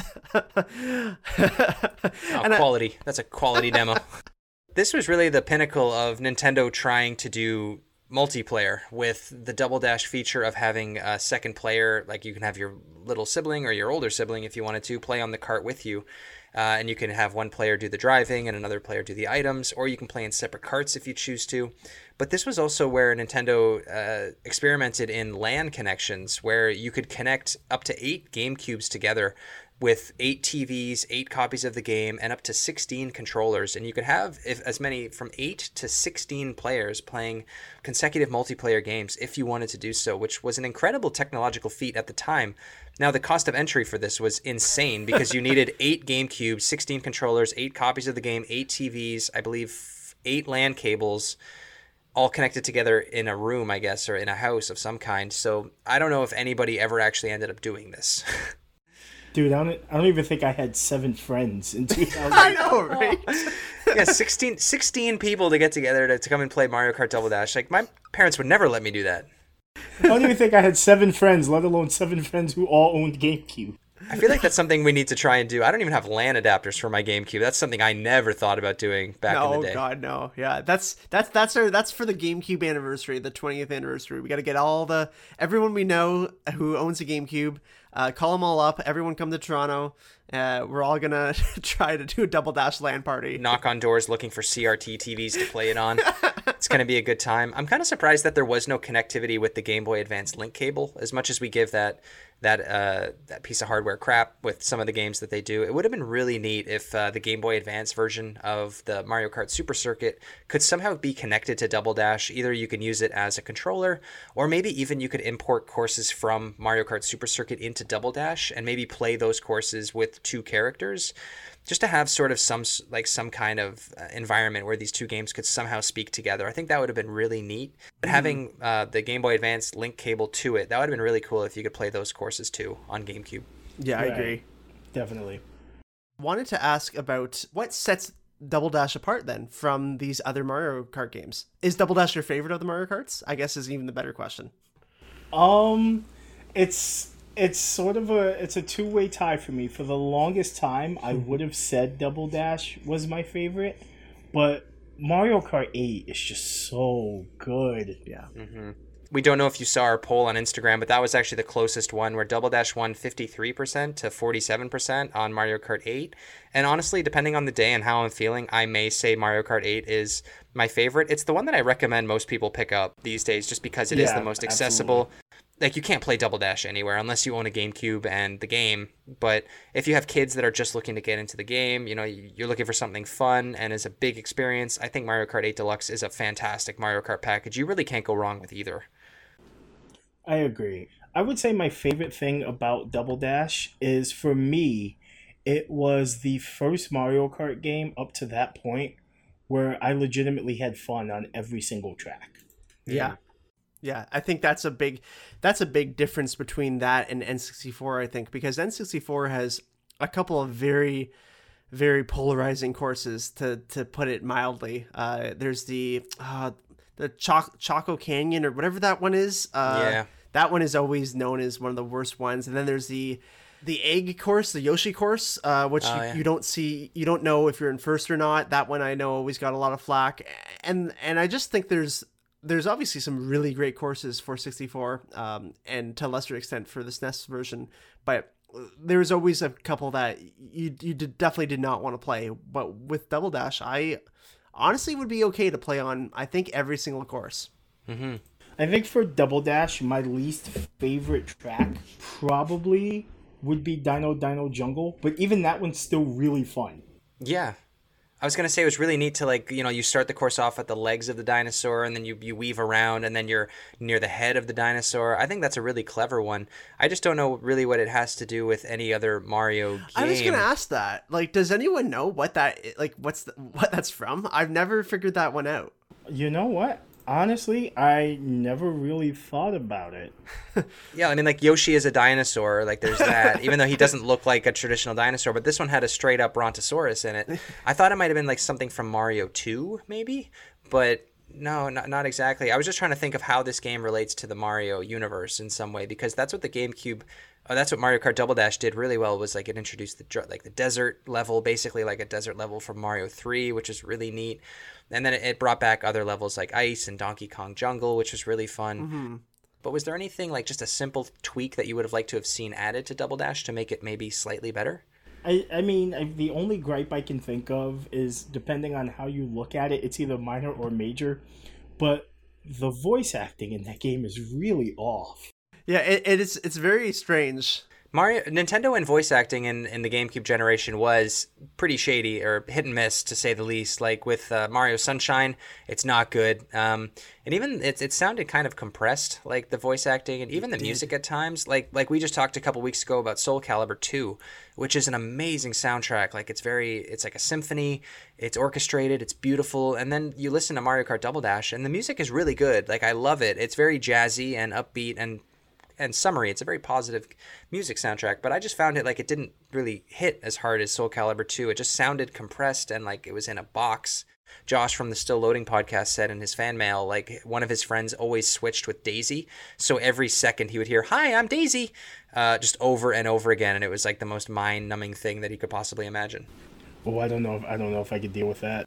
That's how you lose a friend.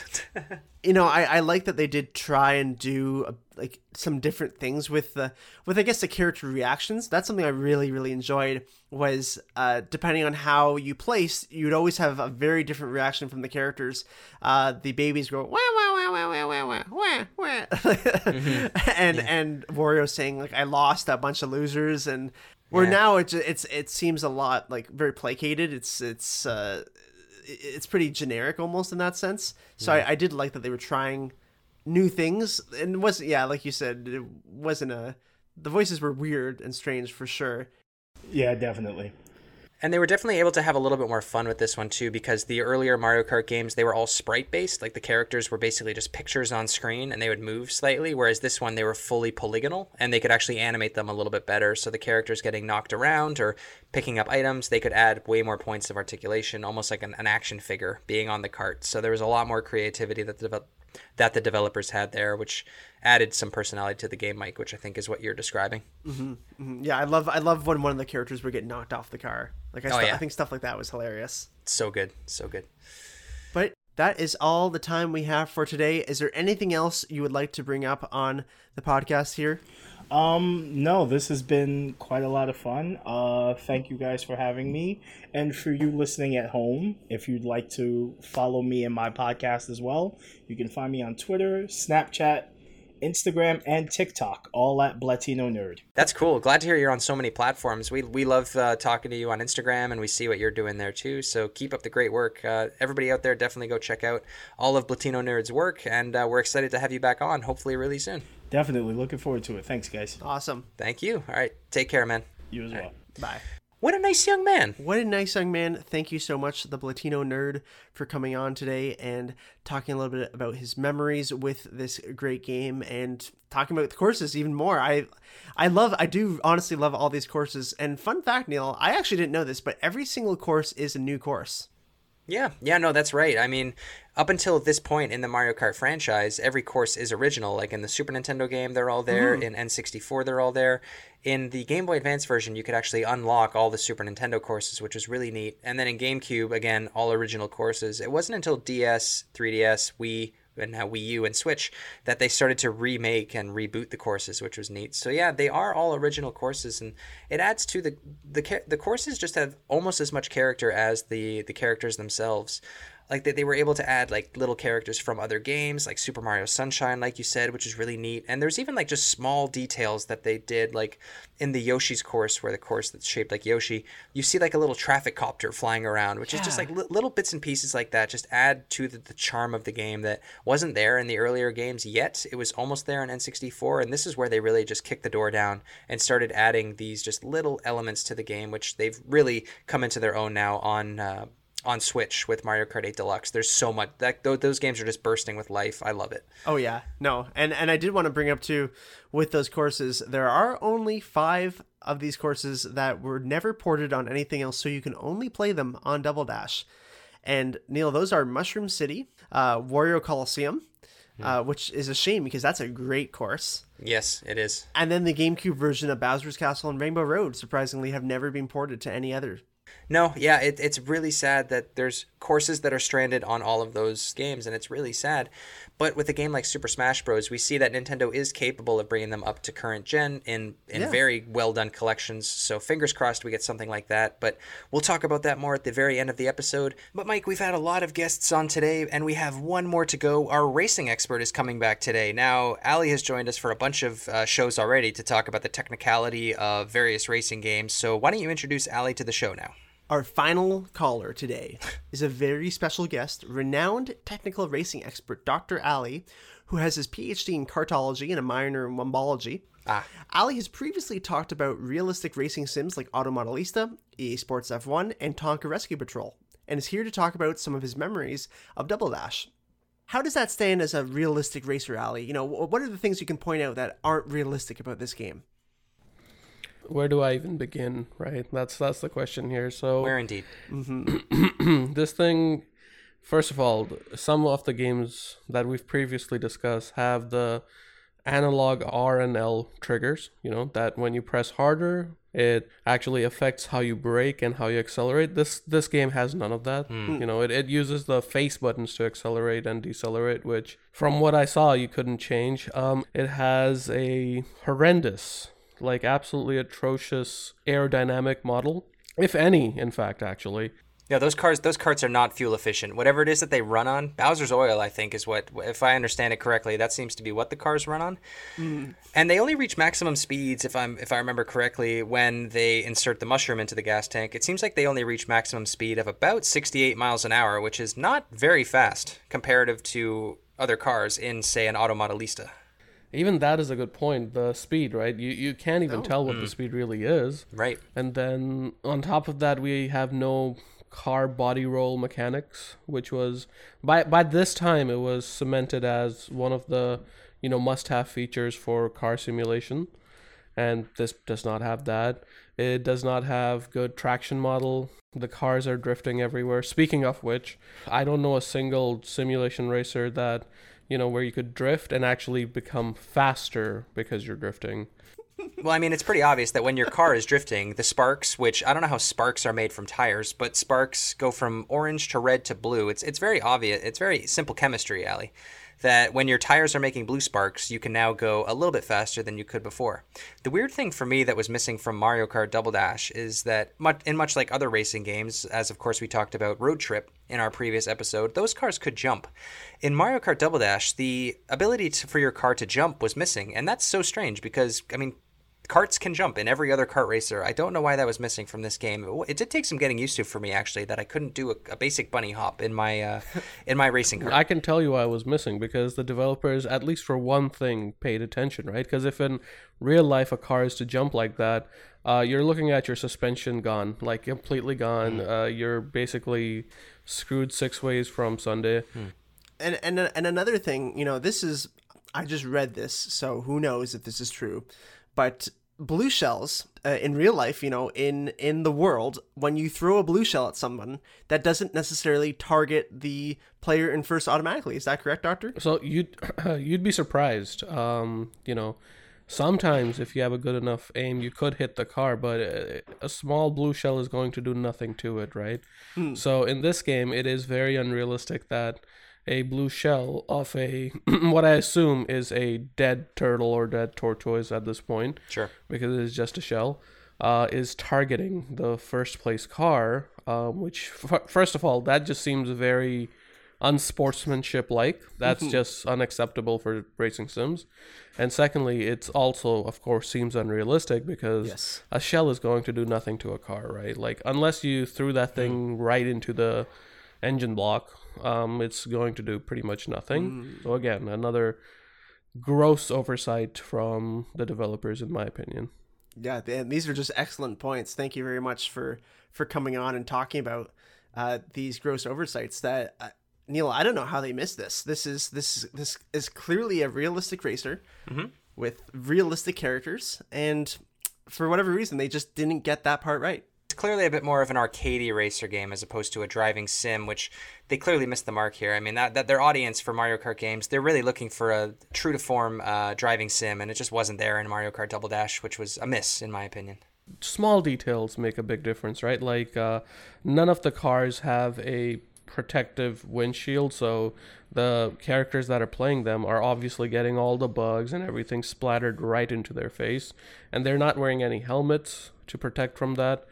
So, and two characters are racing in I believe a baby carriage. That is true. Yes. Which I'm not sure what the torque on a baby carriage is. Well, forget even the torque. I'm not sure how, you know, legally safe that is and road legal that is to have a baby be in control of a vehicle that could basically kill somebody, you know? Do you guys think CAA would tow a baby carriage if you called them? Yeah, sorry, we have a baby carriage here on the side of the road, and there is actually a Koopa in this baby carriage, so someone needs to come down right away. please. But Neil, you also had a couple of negatives on this game, if you want to bring them up. What were those?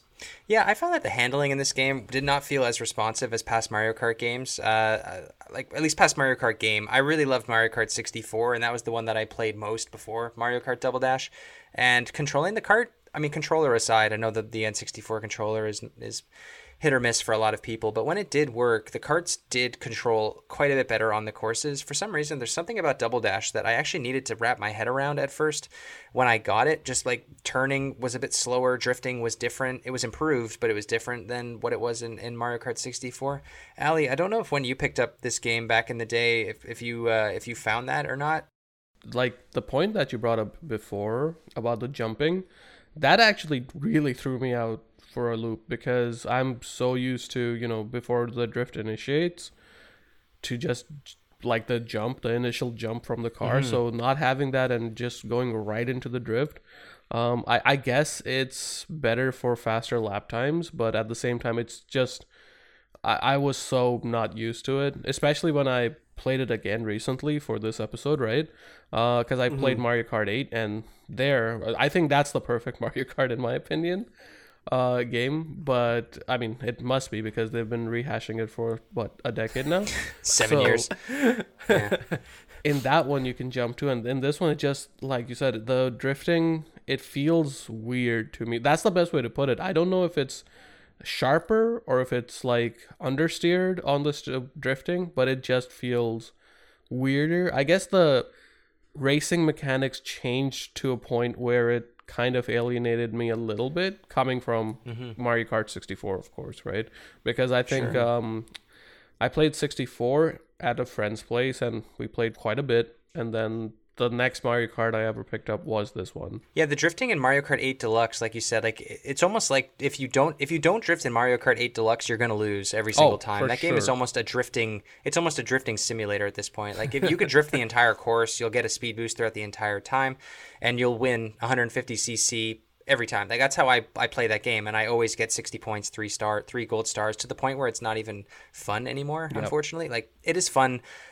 It's fun to play, but it's just like, it's not challenging, I guess. But in Mario Kart Double Dash, like I'll get my butt kicked every single time, and you can't drift for miles and miles on this game. You might be able to drift just around a single corner, and then you have to straighten out and either get that boost or you don't, because the tracks are just so much tighter than they are in Mario Kart 8 Deluxe, where the tracks are quite windy and vast, whereas in this one, they're tighter and not as wide. Like if there's a banana peel in Mario Kart 8 Deluxe, it's so easy to avoid it because the track is like a mile wide. Yep. But all of the tracks in Mario Kart Double Dash are narrow, and like if there's a banana peel in the middle of the road, like I'm effed. Like I know I'm gonna hit it because it's right there. My kart is huge, and it's just unavoidable. The items in Mario Kart Double Dash are so much more lethal than they are.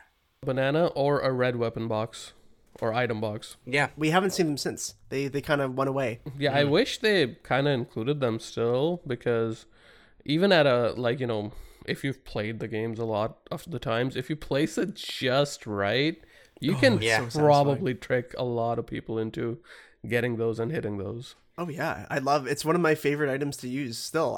When I was playing Double Dash this week, I love just putting it, you know, right beside one of the items, and I definitely practiced that as a kid. Oh yeah, trying to make sure that I fool people. Line it up with the real items. Yeah, that's where you have to put it. But exactly. Even if you put one of those item blocks or a banana peel in the middle of the course, in the middle of nowhere, like it's really hard to avoid some of this stuff, especially like on the highway one. I'm trying to remember, it's like a Toad's Turnpike kind of level where you're on a highway with cars coming at you.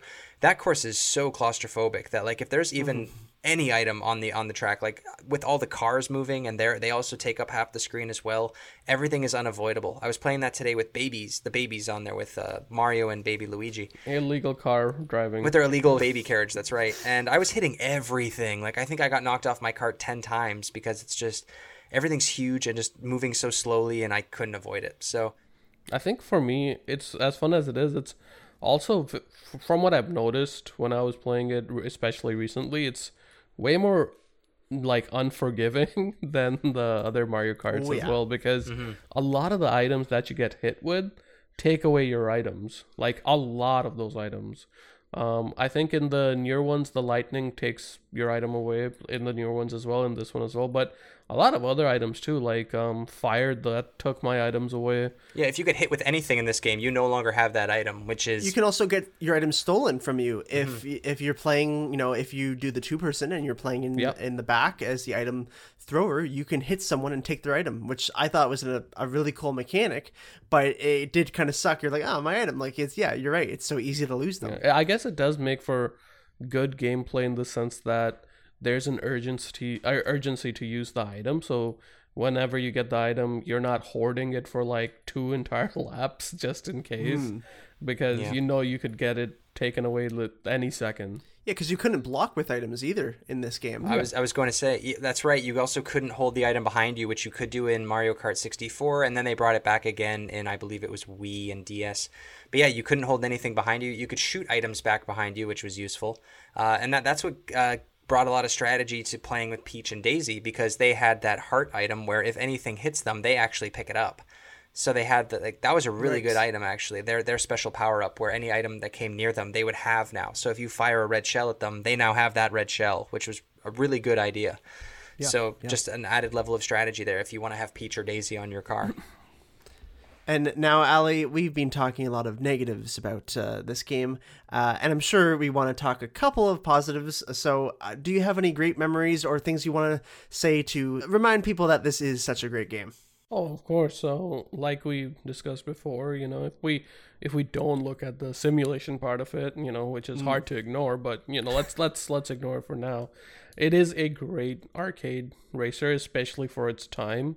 And the fact that the racing mechanics did change so much from the previous games, you do feel like you're playing like a new iteration of the game.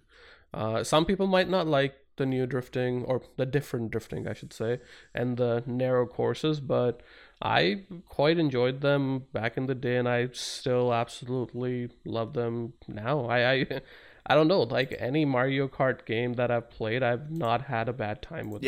Yeah, and exactly. That's why they're such high selling, they're high reviewed, and everybody who owns a Nintendo console always picks them up. You need to, right? Like that's the quintessential arcade racer for Nintendo consoles. That day one, if it's out there, you need to get it. Yep, for sure. Absolutely. Well, Ali, is there anything else you'd like to tell us before we leave you for today? Don't let babies drive cars. That's, you know, I'm pretty sure that's something that anyone is able to grasp. It just seems like the developers here were not able to, which is, again, fine, but just, you know, don't let babies drive cars that can kill people. That's pretty much it.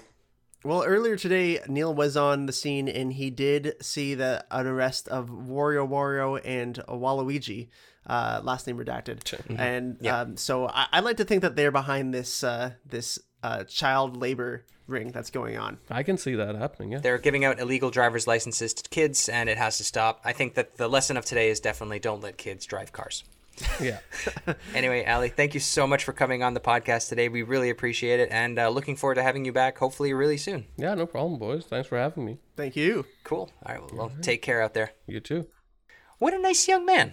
What a nice young man. Thank you, Ali, Dr. Ali, for coming on to talk about his knowledge of technical racing games. And, you know, I'm glad that he did have some positive things to say about this great game at the end. Yeah, how could you not? I mean, it's Mario Kart. Of course, Ali did grow up playing a lot of the actual racing games like Burnout and Need for Speed and Automodelista, and those are his games. And of course, he's going to dip into the kart racing series as well, like Mario Kart. How can you miss that? If you're a driving fan, you're going to play Mario Kart for fun, especially if you have younger family members out there. It's a great game to get them into those racing games.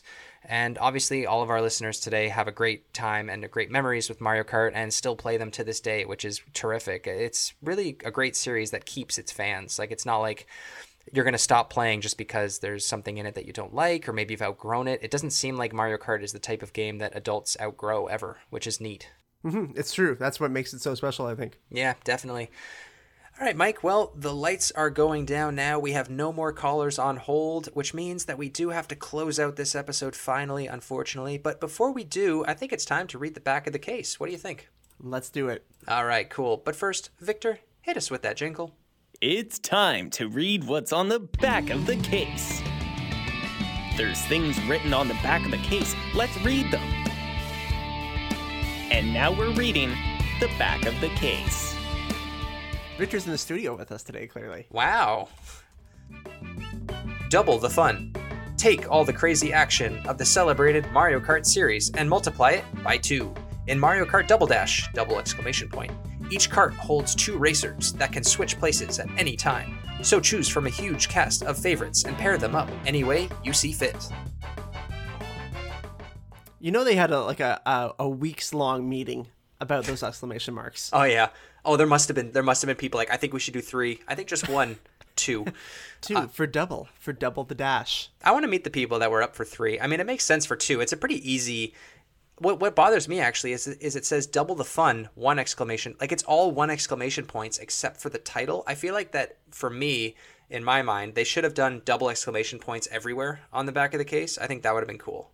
Oh, that would have been cool. Yeah. They missed the mark on that one, but they didn't miss the mark on the game itself. Well, Neil, while you were doing that back of the case, the lights came up again, and we have some more voicemail somehow. Our 2 lines are full again. That's crazy. Okay, well, we're not off the air yet, Mike, so why don't you go ahead and play that voicemail, and we'll hear what the fan has to say. Okay, let's see. Hey, guys, listen, it's been just about 17 years since my last voicemail, so pretty sure you've gotten my message by now. Nope. Still waiting on that invite to play Mario Kart. If you guys are mad at me for dissing Baby Park course on my last voicemail, you should know I've actually come around on it, and I see the appeal now. It's a great course. We can even throw mirror mode on and try turning to the left a few times if you're feeling real frisky. Ooh. Call me back. Well, now I feel a little bad that we didn't call Jed back. And I also feel extra bad that I sent him a copy of Universal Studios with Charlie's Angels as the disc in there. So now I feel like a complete asshole. Oh, yikes. Somehow a worse game than Universal Studios. So really you're getting crap inside of crap. So there you go, Jed. Enjoy that. That's a gift from me to you. All right, Mike, let's move on now to our closing segments. As always, we always talk about, if we think that the game is worth picking up, the future of the franchise. Now, obviously, I think that... I'll just save you some time, yes. Yeah, let's just save ourselves a little bit of time now and say that Mike and I both agree that Double Dash is obviously a must pick up on the GameCube. It's one of my top 5 favorite GameCube games of all time. Easily, probably in my top 10 video games of all time as well. But Mike, I want to ask you, do you want another Double Dash? Do you want a Triple Dash, as we said with Kira? Well, I think for me, it's tough, right? Because I don't think a Double Dash will happen. I think that's, there's no way we're going to see a Double Dash HD or anything like that. But I think, like we said earlier with Kira, I think the future of Double Dash is a mode. And I could totally see this happening again. It makes complete sense to do, especially with the Switch. I'm almost curious why they haven't done it yet, of having a double mode on there where you can play with 2 people. Just because it's... Like Kira was saying, with a lot of these Nintendo titles allow you to have a passive second player. You think of Luigi's Mansion, you think of Super Mario Odyssey playing as Cappy. It seems like an easy win for them to put this in.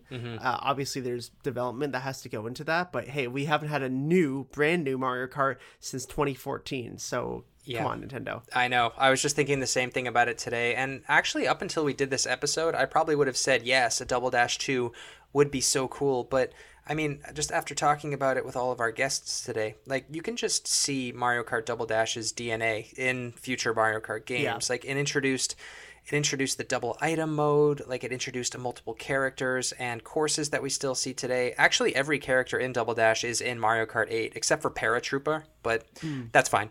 A lot of the items have been missed out since Double Dash, which is too bad, and a few of the courses are also stranded. But a lot of courses are on other consoles, especially the new, the Mario Kart 8. There's quite a few GameCube courses on there, which I was really happy about, especially for the deluxe edition. Definitely. And it got me thinking, like, really, I don't think I do want a Double Dash only game. It would be great though if there was a Double Dash mode where you have maybe another character on your cart, and that is maybe your kid is playing that, or your friend, and you can have fun with one guy controlling the items and the other guy controlling the acceleration and brakes. I think that's a really good idea for Mario Kart and for other racing games too, because it is a lot to understand right off the bat, and some kids, they don't they don't know how to play games yet. And it's a great introduction to the series. One thing that I would really love, though, would be the Mario Kart Ultimate that we've been waiting for, like what they did with Smash, where they released this game.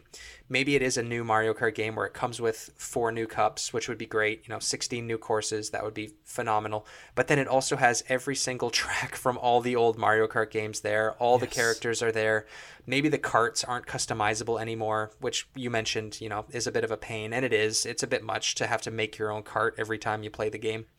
But I would love it if you put this game on and you've got, like, at this point, almost 100 courses, like 8 games, almost 12 to 16 new courses per game.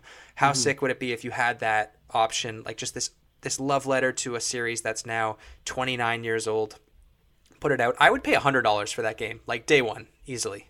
I honestly think that's likely to happen because we're getting a Mario Party collection that's going to be coming out very soon, which has a whole bunch of those old N64 courses on there from old Mario Parties. Like, I think it's very doable. They clearly, like you said earlier, they have the technology and they have the know-how to bring back these old courses and old stages into, you know, modern day. And I could honestly see it happening, Neil. I could see a Mario Kart Ultimate as being the be all end all for Mario Karts. Like you do this once in a couple of years and then boom, just do DLCs for the rest of it.